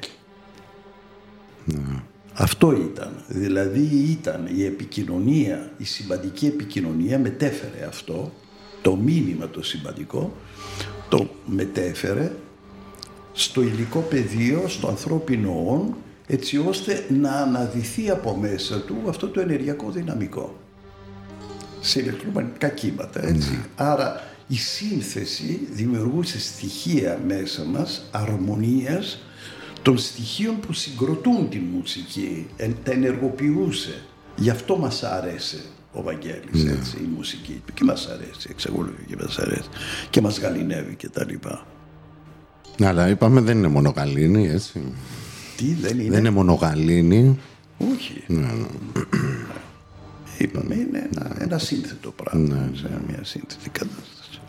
Ωραία. Και με τη συνείδηση; Ε, όλο αυτό είναι συνείδηση που λέμε. Δηλαδή, το να είμαι σε θέση να ενωθώ με τον ήχο, που ο ήχος, εί- είπαμε, είναι ηλεκτρομαγνητικά κύματα που σε κάποια συχνότητα, αυτά τα ηλεκτρομαγνητικά κύματα διαβάζονται ως ήχος. Άρα λοιπόν το να μπορέσω να συναντήσω αυτή την συχνότητα των ηλεκτρομαγνητικών κυμάτων είναι θέμα συνείδησης. Γιατί τα ηλεκτρομαγνητικά κύματα δεν υπάρχουν ανεξάρτητα από τη συνείδηση. Άρα συνα, συναντώ στο πλέον εκλεπτισμένο που αφορά τον ήχο στοιχείο τη συνείδηση. Δεν είναι τα αυτιά μου, είναι οι νευρώνες μου οι οποίοι το συναντούν. Αυτό σημαίνει εκλεπτισμένο, εξαιρετικά εκλεπτισμένο ε, συνειδησιακό δυναμικό. Δηλαδή η συνείδηση επικοινωνεί με τον εαυτό της. Είπες για τους νευρώνες. Εντάξει, το, θα κάνω μια Ναι, ναι, ναι. τρίπλα τώρα. ναι. Έτσι φεύγουμε λίγο. Με την καρδιά. Με την καρδιά, Ναι, ναι. Έχει νου η καρδιά, έτσι. όλα τα πάντα. Παντού υπάρχει, στο αίμα μας μέσα υπάρχει νόηση. Γιατί είναι από στοιχεία τα οποία εμπεριέχουν νόηση και τα λοιπά. Έχει νερό, το αίμα μας έχει πλάσμα που το 92,5% είναι νερό το πλάσμα. Και το πλάσμα είναι το 54% του αίματος, είναι πολύ ψηλά τα ποσοστά έτσι. Λοιπόν, και είναι πληροφορίες. Έτσι, το αίμα, το νερό που κυκλοφορεί στο σώμα μας κτλ. είναι μεταφορά πληροφοριών από τον εγκέφαλο μέχρι κάτω τα πόδια μας, στις πατούσες μας. Ε, άρα, μεταφορά πληροφοριών περιέχεται στο, στον όρο συνείδηση. Ό, όταν, Ναι, ναι. όταν προσεγγίσουμε τον όρο με το συν παύλα είδηση. Είδηση. είδηση. Η είδηση είναι η με- μεταφορά πληροφορίας. Άρα και συνείδηση είναι με, μεταφορά πληροφορίας με τι, συν, με γνώση. Άρα είναι μία σχέση. Με- Δεν μπορεί να υπάρχει η είδηση, μεταφορά της είδησης χωρίς τη γνώση. Ο μηχανισμός της μεταφοράς είναι η γνώση. Εα- εάν δεν υπάρχει γνώση, δε- δεν υπάρχει μεταφορά. Καμία είδησης. Άρα η είδηση είναι αυτό που εμπεριέχεται ως γνώση, μεταφέρεται σε αυτό που αναλογεί. Δηλαδή μεταφέρεται ας πούμε στο στοιχείο που με αφορά που είναι το είδωρ, το νερό μέσα μου. Άλλου, άλλου τύπου γνώση είναι αυτή από αυτή που μεταφέρεται στο αίμα μου, στις εμποσφαιρίνες, έτσι, άλλου τύπου γνώση. Άρα λοιπόν υπάρχει ο νεοφλοιός, υπάρχει ο, ε- η εγκέ, ο εγκέφαλος εν γέννη, έτσι, αυτοί οι τρεις νόες που διαθέτουμε, ε, οι οποίοι ε, έχουν την δυνατότητα της σχέσης με το περιβάλλον έτσι, ε, εν γέννη. Αλλά και με το λε- λεπτοφιές ενεργειακό πεδίο που λέγαμε τέταρτη διάσταση και τα λοιπά. Αυτό όλο μεταφέρεται στο σώμα αλλά αφορά την εξωτερική σχέση του ανθρώπου με κάτι. Ναι. Η καρδιά διαθέτει νόηση που αφορά τη λειτουργία του σώματός μας. Είναι η νόηση, η καρδιά, δεν είναι συνέστημα, είναι ο μηχανισμός γνώσης λειτουργίας του οργανισμού. Αν σταματήσει η καρδιά να χτυπά, δεν λειτουργεί ο οργανισμός. Και δεν είναι τυχαίο ότι ο χτύπος καρδιάς βασίζεται στη χρυσή τομή. Ναι, ναι. Δηλαδή η αρμονία του είναι μπαμπαπ κενό, μπαμπαπ κενό. Μπαμπαπ κενό. Χρυσή τομή και αυτό. Που είναι χρυσή τομή. Ακριβώς είναι η σχέση του μικρού με το Να μεγάλο. πούμε λίγο, δεν ξέρω, είχαμε αναφερθεί την προηγούμενη φορά. Α- α- α- α- Απλά να βάλουμε μια βάση σαν έννοια την χρυσή τομή. Γιατί πολλοί την έχουν, στους περισσότερους έχει περάσει ότι είναι, ξέρεις, να τα βρούμε κάπου στη μέση τα πράγματα. Είναι κάτι ποσοτικό. δεν έχει Αλλά είναι σχέση ποιότητας ποσότητας. Έχει να Είναι κάνει. με- σχέση ποιότητας ποσότητας. ναι. Και όχι μόνο. Ναι. Και όχι μόνο. ναι. Ε, ναι, γιατί είναι ρυθμός παράλληλα. Έτσι και με μιλάμε για τη μουσική. Είναι ρυθμός. Είναι Είναι, ρυθμός. είναι ήχος, έτσι, είναι συντονισμός, είναι αρμονία. Εμπεριέχει αυτό. Ε, η χρυσή τομή είναι μια σχέση που υπάρχει, αν το δούμε γραμμικά, έτσι, γεωμετρικά, να το πω έτσι. Αυτό που μας έμαθαν στο σχολείο. Ε, είναι μια γραμμή η οποία υποδηρείται σε δύο τμήματα. Αυτά τα δύο τμήματα είναι ένα μικρό και ένα μεγάλο. Εάν προσθέσεις το ποσοστό του μικρού με το μεγάλο, σου βγάζει ένα, Ναι. ας πούμε. Έτσι. Ε, αυτή είναι μια αρμονική σχέση. ναι. Δεν είναι όμως προσθέτω το μισό με ένα άλλο μισό. Προσθέτω ένα μικρό κομμάτι με ένα άλλο μας κομμάτι. κάνουν ένα. Έτσι. Άρα λοιπόν αυ- ε, αυτή η σχέση είναι μία δομή που είναι ένα ανάπτυγμα που ε, το έχει αναπτύξει ο Φιμπονάτσι από ό,τι γνωρίζουμε όπου το συναντάμε παντού στη φύση. Δηλαδή διάφορα φυτά τα βλέπουμε είναι με βάση αυτό το ανάπτυγμα. Το κουβούκλιο ξέρω της χελώνας. Είναι το ανάπτυγμα σώμα το, μας. Το σώμα Το πρόσωπο. μας. Βασίζεται στη χρυσή τομή. Η κατασκευή του Παρθενώνα. Έτσι όλοι είναι χρυσή τομή. Πώς Είναι- θα που συζητούσαμε την άλλη φορά, ήλιο Σελήνη. Ναι, η σχέση και τα Με τη λοιπά. σχέση με την διάμετρο. Ναι. Η, η- ε, που μιλούσαμε για την έκλειψη, δεν ξέρω Ναι, θυμάμαι ναι, τι αναφέρω. Είναι σχέση χρυσής τομής. Γιατί η σχέση της διαμέτρου της Ελλήνης, της διαμέτρου της γης και της διαμέτρου του ήλιου σε σχέση με τις αποστάσεις που υπάρχουν μεταξύ της γης, της Ελλήνης και του ήλιου βασίζονται στη χρυσή τομή. Ωραία, αν το μαζέψουμε λίγο αυτό, θα, θα μιλήσουμε. στις- ε, όταν θα μπούμε στο Πυθαγόρα, δηλαδή, θα έχουμε πολύ από αυτό το υλικό. Απλά θα τα βρίσκουμε μπροστά μας όλα αυτά. Συνέχεια. Και τα βρίσκουμε στην καθημερινότητα. Εγώ θα ήθελα, Σπύρο, Ναι. Εντάξει, εννοείται δεν ε, θα επανέλθουμε στο κομμάτι της συνείδησης. Ε, θα, θα μιλήσουμε και για το κομμάτι πώς σχετίζεται όλο αυτό με τη μουσική όταν θα πάμε και στις υπόλοιπες διαστάσεις, έτσι. Ναι, ναι, ναι. Τα φέραμε σε ένα πιο γήινο επίπεδο. Κάτι που έτσι, είναι πολύ σημαντικό όλα αυτά τα χρόνια που σχετιζόμαστε και σε παρακολουθούν και σε αυτά που και τα λέω πούμε, πώς είναι ότι πάντα μεταφέρεις πέρα από τη βιωματική γνώση πώς κάποια πράγματα εφαρμόζονται έτσι, Ποια είναι η πρακτική εφαρμογή τους. Ξεκινώντας από εμάς τους ίδιους, έτσι. Τι μπορούμε να κάνουμε για αυτά τα πράγματα. Και όσο μιλούσαμε και για όλα τα. πώς σχετιζόμαστε, ας πούμε, και με τα υπόλοιπα βασίλεια, υπόλοιπα συνειδησιακά παιδεία, ένα προ, πολύ σημαντικό που μου είχε έρθει είναι το. Ε, πώς είμαστε στο κομμάτι της διατροφής μας. Κοίταξε, Είναι σημαντικό έτσι για το. Εξαιρετικά. Δηλαδή θεωρώ ότι ε, θα, δυνητικά μιλάω. Έτσι, ο άνθρωπος από εκεί πέρα κάνει ο καθένας ό,τι Ναι, ναι. νομίζει τη ζωή του είναι δικό του θέμα. Ε, δυνητικά λέω ότι ε, αυτό το οποίο ε, μας διέπει σαν φύση ε, αυτό είναι πραγματικότητα, δεν είναι δυνητικό. Ε, είναι η συνειδητοποίηση της, της μη άσκησης βίας σε τίποτα. Άρα η, η αποστασιοποίηση του όντως από τον υποκειμενισμό. Το εγώ είμαι αυτό. Αυτό που βλέπω στον καθρέφτη.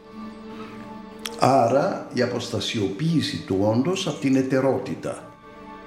Άρα η αναζήτηση, η αναζήτηση πλέον της βιωματικής εμπειρίας της ενότητας με το οτιδήποτε. Αυτό, ε, Ωραία. αυτό βοηθάει η διατροφή. Πριν φτάσουμε στη διατροφή, επειδή άνοιξε και ένα μεγάλο κομμάτι για το ζήτημα της βίας. Ναι. Ε, Βία υπάρχει και στη μουσική, έτσι. Υπάρχει και στη μουσική, ναι, στην επικοινωνία, στο πώς χτίζουμε τις πόλεις μας, στα πάντα. Στα πάντα, Τα έτσι. πάντα. Στην πολιτική, και εκεί αν υπάρχει. Υπάρχει και ο πόλεμος όμως, που είναι Έχει την ίδια ρίζα με το πολίτης, πολιτική, πολίτευμα, πολιτεία, πολιτισμός. Ναι. Αλλά η έννοια του πολέμου των αρχαίων, που είναι ομόριζη η λέξη, αναφερόταν στον ένδοπόλεμο. Όχι στον εξωτερικό πόλεμο, καταρχήν, Αυτό που λέγαμε πριν για τον, Ο νόμος των αντιθέτων. τον νόμο των αντιθέτων. που εμπεριέχει τη χρήση τομίση αυτό. Έτσι. Ναι, ναι, ναι, να επαναλάβουμε, ας πούμε, πώς ε, προσλαμβάνεις ας πούμε, τον νόμο των αντιθέτων. Ο νόμος των αντιθέτων ε, έχει, έχει νόημα εάν περάσουμε και έχει και ουσία εάν ο άνθρωπος μάθει να λειτουργεί ως παρατηρητής απέναντι στα αντιθετα και δεν εμπλέκεται συναισθηματικά που λέγαμε προηγουμένως. Γιατί αν εμπλακώ συναισθηματικά θα πάρω το μέρος της μίας πτυχής ή της άλλης πτυχής ως αντίθετα. Σωστό λάθος, δίκαιο άδικο, Καλό, ωραίο κακό. άσχημο, καλό κακό κτλ. Μπαίνουμε σε χριστιανικές προσεγγίσεις. Ναι. Ο νόμος των αντιθέτων έχει νόημα όταν το όποιο υποκείμενο άνθρωπος ε, το προσεγγίσεις ως παρατηρητής, δηλαδή ως παρατηρητής που εισπράττει μία γνώση από αυτό. Διότι τα αντίθετα σε οδηγούν σε ένα αποτέλεσμα κατανόηση του κάτι. Και δεν εμπλέκουμε μέσω της προσωπικότητας συναισθηματικά. Η ανάδυση της προσωπικότητας του υποκειμένου ταυτίζεται με το συνέστημα. Ενώ η ανάδυση του χαρακτήρα του ανθρώπου, τα εγχάρακτα, τις σημαντικές μας δομές, σχετίζεται με την παρατήρηση. Άρα ο χαρακτήρας που έχει πάρει πάλι, έχει παρεκκλεί με την πραγματική του, γιατί είναι εγχάρακτα. Εγχάρακτα σημαίνει σημαντικές αρχές και αξίες, οι οποίες μας διέπουν, έτσι κατά την εμφάνισή μας. Ό, όταν συναντηθούμε με αυτές, που αυτό είναι το ζητούμενο, τότε οδηγείται το ανθρώπινο στην παρατήρηση των γεγονότων χωρίς εμπλοκή σε αυτά. Συναισθηματική εμπλοκή. Δεν λέω ότι δεν συμμετέχεις στην κοινωνία. Είναι μάχημος, προφανώς. Έτσι, σε οτιδήποτε. Δεν πάει ασκητής κάπου. ή- Όχι, για όνομα του Θεού δεν είμαι. Ούτε απα- απέχει, ας πούμε, γενικώ. Όχι, κατέβω. Ξέρεις την ιδεολογία μου, κάνε Ναι, τα πάντα. κάνε τα, τα, τα πάντα ελεύθερος. Α, ό- Ό,τι σου έρχεται στο κεφάλι κάτω, ας πούμε. Όχι αποχή, από τι, από Άρα, τίποτε. ένα πρακτικό παράδειγμα, ας πούμε, σ- στη ζωή μας, στην καθημερινότητά μας, του νόμου των αντιθέτων, πώς το, πώς το βιώνει, μπορεί να το βιώσει κάποιος; Ε, πα- τα αντίθετα. Τα αντίθετα είναι ας πούμε κάτι που το ορίζουμε εμείς ως καλό ή ως κακό. Ε, εάν ε, αυτό το καλό ή κακό, το οποίο είναι και μια μεταβλητή αξία, έτσι, δηλαδή πριν από 100 χρόνια κάτι που ήταν κακό, ας πούμε, σήμερα μπορεί να είναι καλό. Ξέρω. Ε, δεν είναι σταθερές αξίες αυτές. Έτσι. Επίσης από περιοχές σε περιοχές, από χώρες σε χώρες, ανάλογα με τον πολιτισμό, τις θρησκείες που έχουν, κάτι που στους Άραβες μπορεί να είναι κακό, σε εμάς να μην παίζει κανένα τέτοιο ρόλο. Αλλά και σε σε, μ, εσωτερικό επίπεδο είναι αυτό που λέγαμε, εσωτερικός πόλεμος, έτσι. Φέρνοντας και το παράδειγμα που συζητούσαμε προηγουμένως, ότι ξαφνικά μπορεί να ε, έρθουν στο προσκήνιο πτυχές του εαυτού μας που είτε θέλουμε να αφήσουμε πίσω, είτε είναι αντιφατικές μεταξύ τους και πρέπει κάποια στιγμή να γίνει ένα ξεκαθάρισμα. Ποια θα Ακριβώς. επικρατήσει από τις δύο, ας πούμε. Ίσως και σε αυτό να αναφερόταν ο Ηράκλειτος όταν μιλούσε για τον πόλεμο Μα Πάτερ γι' αυτό, Πάντων, έτσι. α, ναι. Πόλεμος Πάτερ Πάντων. Σε αυτό ουσιαστικά, Και σε όχι, αυτό. αν, ξέρω όχι εγώ. στον πόλεμο. Αν θα πάνε οι Αθηναίοι, ξέρω, εγώ, οι Έλληνες να καταλάβουν την τρία ή όχι. Όχι, δεν είχε καμία σχέση. Ο πόλεμος είναι ο νόμος των αντιθέτων. Σε αυτό αναφερόταν έτσι, ο Ηράκλειτος. Άρα λοιπόν, μια, μια αντιφατική εσωτερική μας κατάσταση που θα μας οδηγήσει σε κάποιες ε- επιλογές, ας κάνουμε την επιλογή, όποια και να είναι. Όπως και να έχει, θα μας φέρει σε μια σύγκρουση με τον ίδιο μας τον εαυτό. Κάποια στιγμή. Αυτό είναι όφελος, είναι χρυσάφι. Ναι, ναι. Αν το παρατηρήσουμε και το αξιοποιήσουμε και δεν πούμε Ακριβώς. γιατί σε μένα θέμα, ας πούμε, συνέβη Ακριβώς. αυτό. ναι. Το ζήτημα είναι να μην πει πω από τι έκανα γαμό την ατυχία μου, δεν ξέρω τα κλασικά ας πούμε τα οποία. Και να αρχίσουμε να εκτήρουμε τον εαυτό μας και δεν θα το ξανακάνω πια. Εκεί γίνεται το λάθος Ναι. που κάνουμε. Και αυτό είναι πράγματι λάθος γιατί μηδενίζω τον εαυτό μου.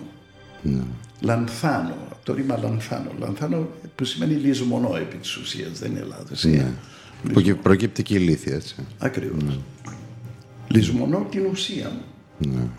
Ναι. Άρα λοιπόν, εάν το δω ως παρατηρητής, κοίταξε να δεις, επανήλθε ένα γεγονός που κάποτε το βίωσα, ήρθε μπροστά μου. Πώς θα αντιμετωπίσω; Εάν το δω ως παρατηρητής, αυτό είναι μια διδασκαλία για εμένα. Ναι.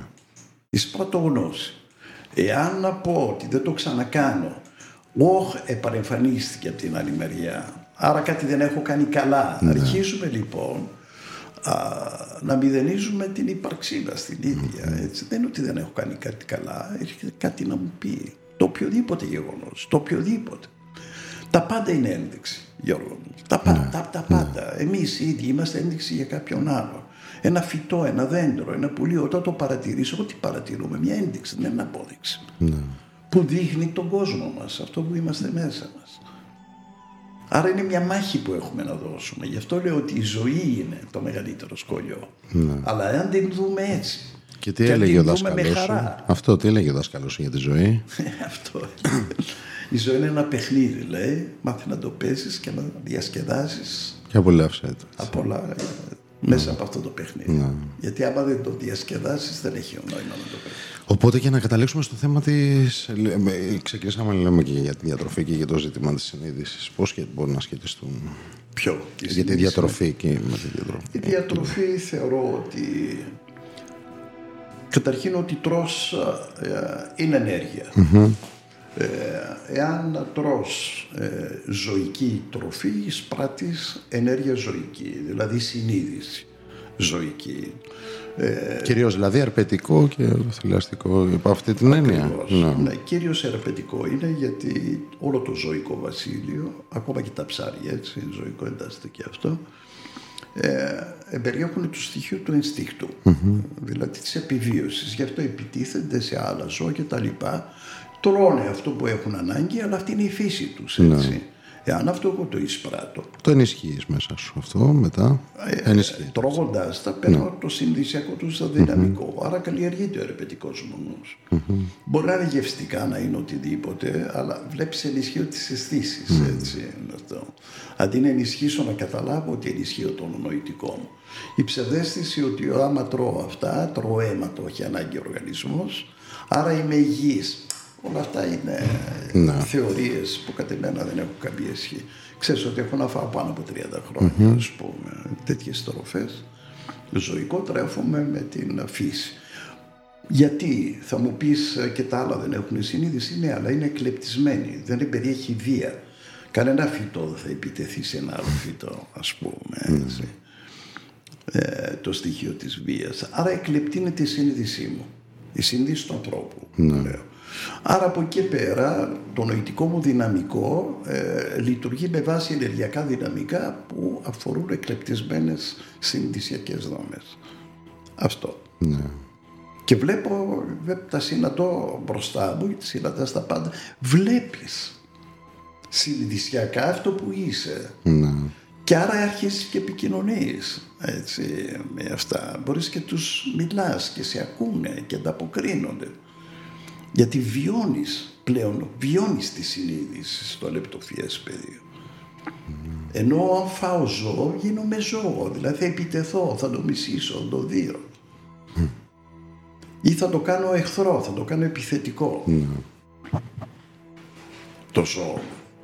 Ε, έμαθα σήμερα το Βέβαια, ξέρεις, υπάρχουν και αυτό, οι άνθρωποι που παίρνουν ταυτότητα μέσα από αυτό. Έτσι, Το έχουν ξέρω, γίνει έμαθα φανατικοί, σήμερα ας με πούμε. έπιασε η ψυχή μου. Δηλαδή, εμφανίστηκε μια οικογένεια αλεπούδων τέσσερα, δύο γονείς με δύο μωράκια, ας πούμε, αλεπούδες. Και ένα το βρήκανε νεκρό, κατασπαραγμένο από κάποιο σκύλο. Ο σκύλος από μόνος του δεν είναι επιθετικός. Ναι.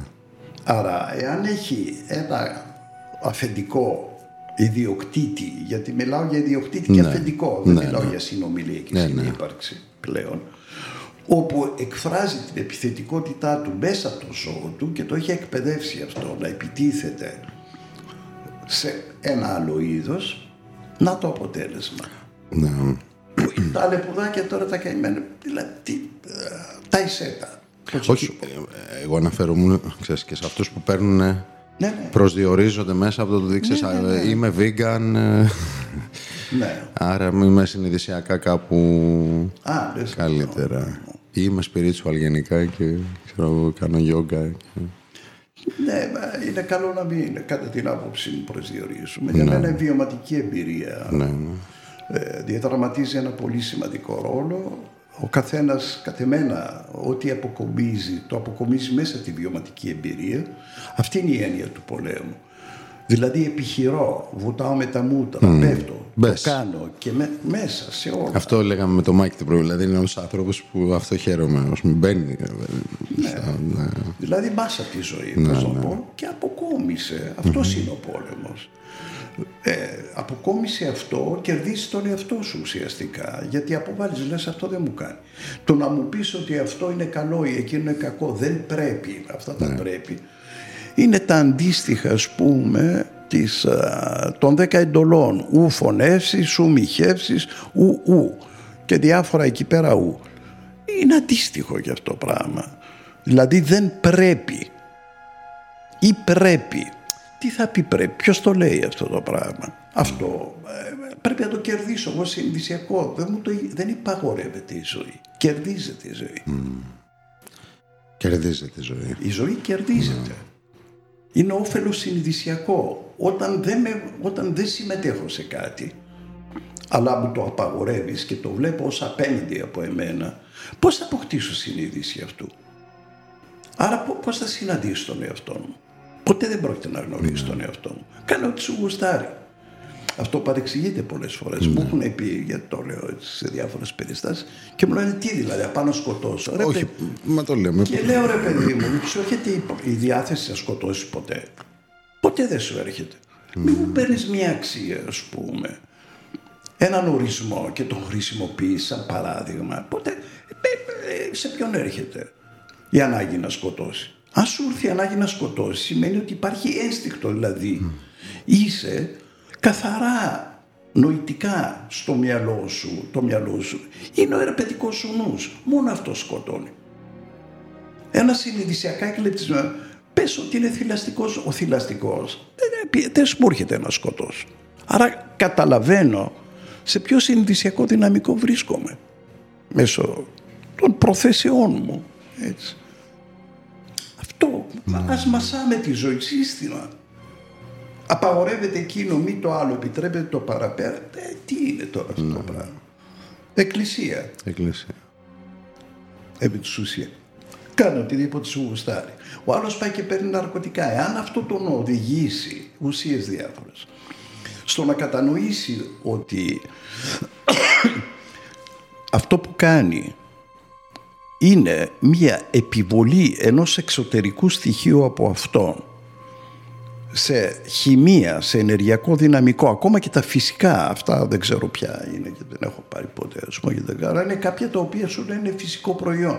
Ναι ρε φίλε, αλλά το φυσικό προϊόν εμπεριέχει χημικά στοιχεία μέσα, γιατί σου ενεργοποιεί κάτι. Η μαριχουάνα, από ό,τι, που είναι φυσικό από ό,τι ξέρω, ξέρω εγώ, και το χασίς, έτσι και τα λοιπά. Είναι φυσικά προϊόντα, αλλά στο βαθμό που με ενεργοποιεί κάτι, λες με χαλαρώνει. Γιατί δεν χαλαρώνεις μόνος σου και έχεις ανάγκη. Πρόσεξε, ο όρος ανάγκη. Ανάγκη. Κάτι από επίκτητο, έξω από εσένα, για να σε χαλαρώσει. Αφού αυτό εμπεριέχεται σε μένα, το δυναμικό της χαλάρωσης. Και μου γίνεται μετά έξι. Άρα με υποκαθιστά, δεν είμαι πλέον εγώ. Είμαι μπα χαρι, χαριχουάνα, το χασίσι, πώς τα λένε, δεν ξέρω εγώ, τα άλλα και τα λοιπά. Το τσιγάρο. Η ανάγκη του καφέ, το οτιδήποτε ορίζω ως ανάγκη. Να πιω ένα καφέ, δεν λέω να μην πιείς. Αλλά δεν μπορείς να λες ότι χωρίς καφέ εγώ δεν μπορώ να ξυπνήσω. Δεν λειτουργώ. ναι. Δεν λειτουργώ. Όχι, λειτουργώ και χωρίς καφέ. Στα παλιά μου τα παπούτσια, ας πούμε. Δεν θα με ορίσει ένα στοιχείο έξω από εμένα. Γιατί ο άνθρωπος εμπεριέχει την άπασα γνώση. Την άπασα. Είναι όλο το σύμπαν. Είναι η άπασα γνώση. Πο- Πώς θα το ενεργοποιήσω; Όταν ενεργοποιώ και καλλιεργώ την ανάγκη έξω από εμένα. Δεν γίνεται. Εξαρτώμαι από αυτό. Όποια ανάγκη. Γι' αυτό λέω το συνέστημα παρερμηνεύει Ναι. τα πράγματα. έτσι, τις έννοιες. Γιατί το τα συνέστημα γεγονότα. στην προκειμένη περίπτωση και της εξάρτησης μας φέρνει σε μια κατάσταση ε, εφορική ή να θυμηθούμε μια κατάσταση που είχαμε περάσει εφορική παλιότερα, ξέρω εγώ, ανακουφιστική, οτιδήποτε. Εκεί, Ακριβώς. εκεί παίζει, παίζει ρόλο το συνέστημα, έτσι. ναι. Ακριβώς. Και αυτό με ορίζει ως μια ανάγκη, αλλά με ορίζει.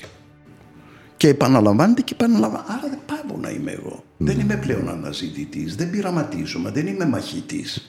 Είμαι μαχητής στα λόγια. Πώς δεν ξέρουμε, οι οποίοι είναι μπλα μπλα και έτσι και ορίζουν πράγματα και λένε ότι, ε, πώς το λένε, ε, αυτή είναι συστημική πολιτικά. και από την άλλη μεριά είναι πιο συστημικός ο άλλος που λέει συστημικός από όλους τους άλλους. Γιατί είναι στα, στα έτσι, στα χάπια, ας πούμε, φορτωμένος και δεν κάνει τίποτα στη ζωή του. Μόνο στα λόγια. Ο άνθρωπος, ο οποίος δεν ορίζεται από κάτι, είναι μαχητής.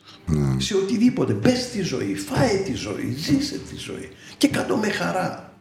Αυτή είναι η έννοια και όλο του παρατηρητή, Γιώργο μου, έτσι. Η χαρά, η χαρά είναι η έννοια του παρατηρητή. Και ευδαιμονία, Και; Η ευδαιμονία, η ευδαιμονία είναι μια υπέρτη κατάσταση η οποία τη συναντάς όταν συναντήσεις τον υπέρ του εαυτό. Αφορά την πέμπτη διάσταση. θα τα Ωραία, το πούμε. κρατάμε για το επόμενο. Εμείς θα κλείσουμε. Σπύρο, πάλι είστε ίδια Τι να και- κάνουμε, να ρε. κάνουμε. Τι να κάνουμε ρε φίλε. Λοιπόν, έτσι, μ, κρατήσουμε αυτό, έτσι, ένα μήνυμα ελευθερίας. Γιατί αυτό αφορούσε. Αφορά, ας πούμε, ελευθερία, αυτό. αυτό. Ελευθερία, έτσι. Αυτονομία, ελευθερία. Έτσι. Ωραία. Ωραία.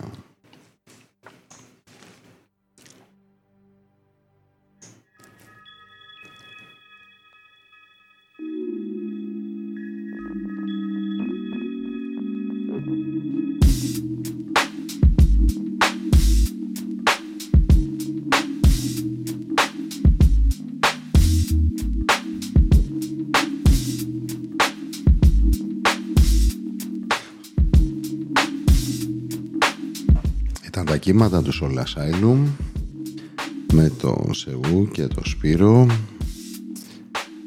Σπύρο, έτσι σαν ένα απόσταγμα σύντομο σημερινό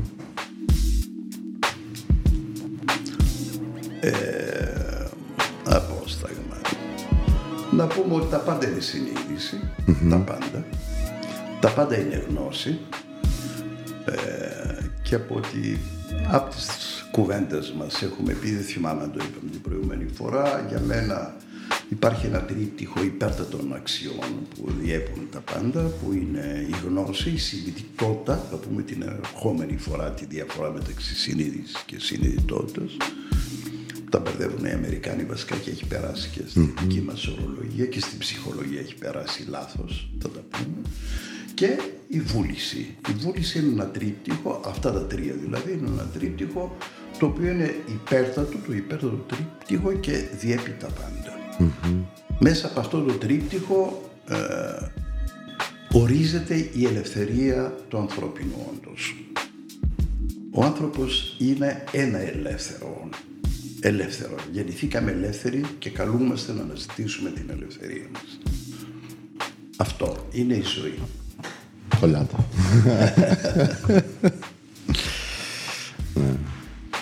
Αυτό ως α, καταστάλαγμα της απόψινής μας βραδιάς κατά την άποψή μου. Και αυτά πρέπει να αναζητήσουμε, δηλαδή αυτές τις αρχές. Αλλά αν δεν ζω, ρε εσύ, Γιώργο, πώς θα τα αναζητήσω. Εάν δεν ζω, με τις απαγορεύσεις; Αυτό.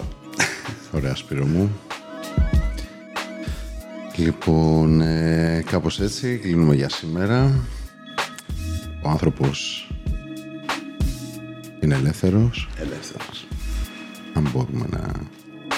Θα κάνουμε και μια εκπομπή τι- τελικά. Τι είναι αυτός ο άνθρωπος; Τι είναι ο άνθρωπος, έτσι; Να Θα το κάνουμε πούμε, μια θα το πούμε. εκπομπή και να το αναλύσουμε κιόλα. Και ετοιμολογικά να Και το ετοιμολογικά. αναλύσουμε. Δεν είναι αυτό που λένε ο Άνω Θρόσκο. Αυτό είναι μία εκδοχή. Αλλά κρατάμε για σήμερα ότι είμαστε ελεύθεροι. Ακριβώς. Έτσι. Ωραία. Σας ευχαριστώ πολύ, Σπύρο. Και εγώ ευχαριστώ. Και ευχαριστώ που μας ακούσατε. Ευχαριστούμε από την καρδιά μας. Καλό βράδυ. Καλό βράδυ.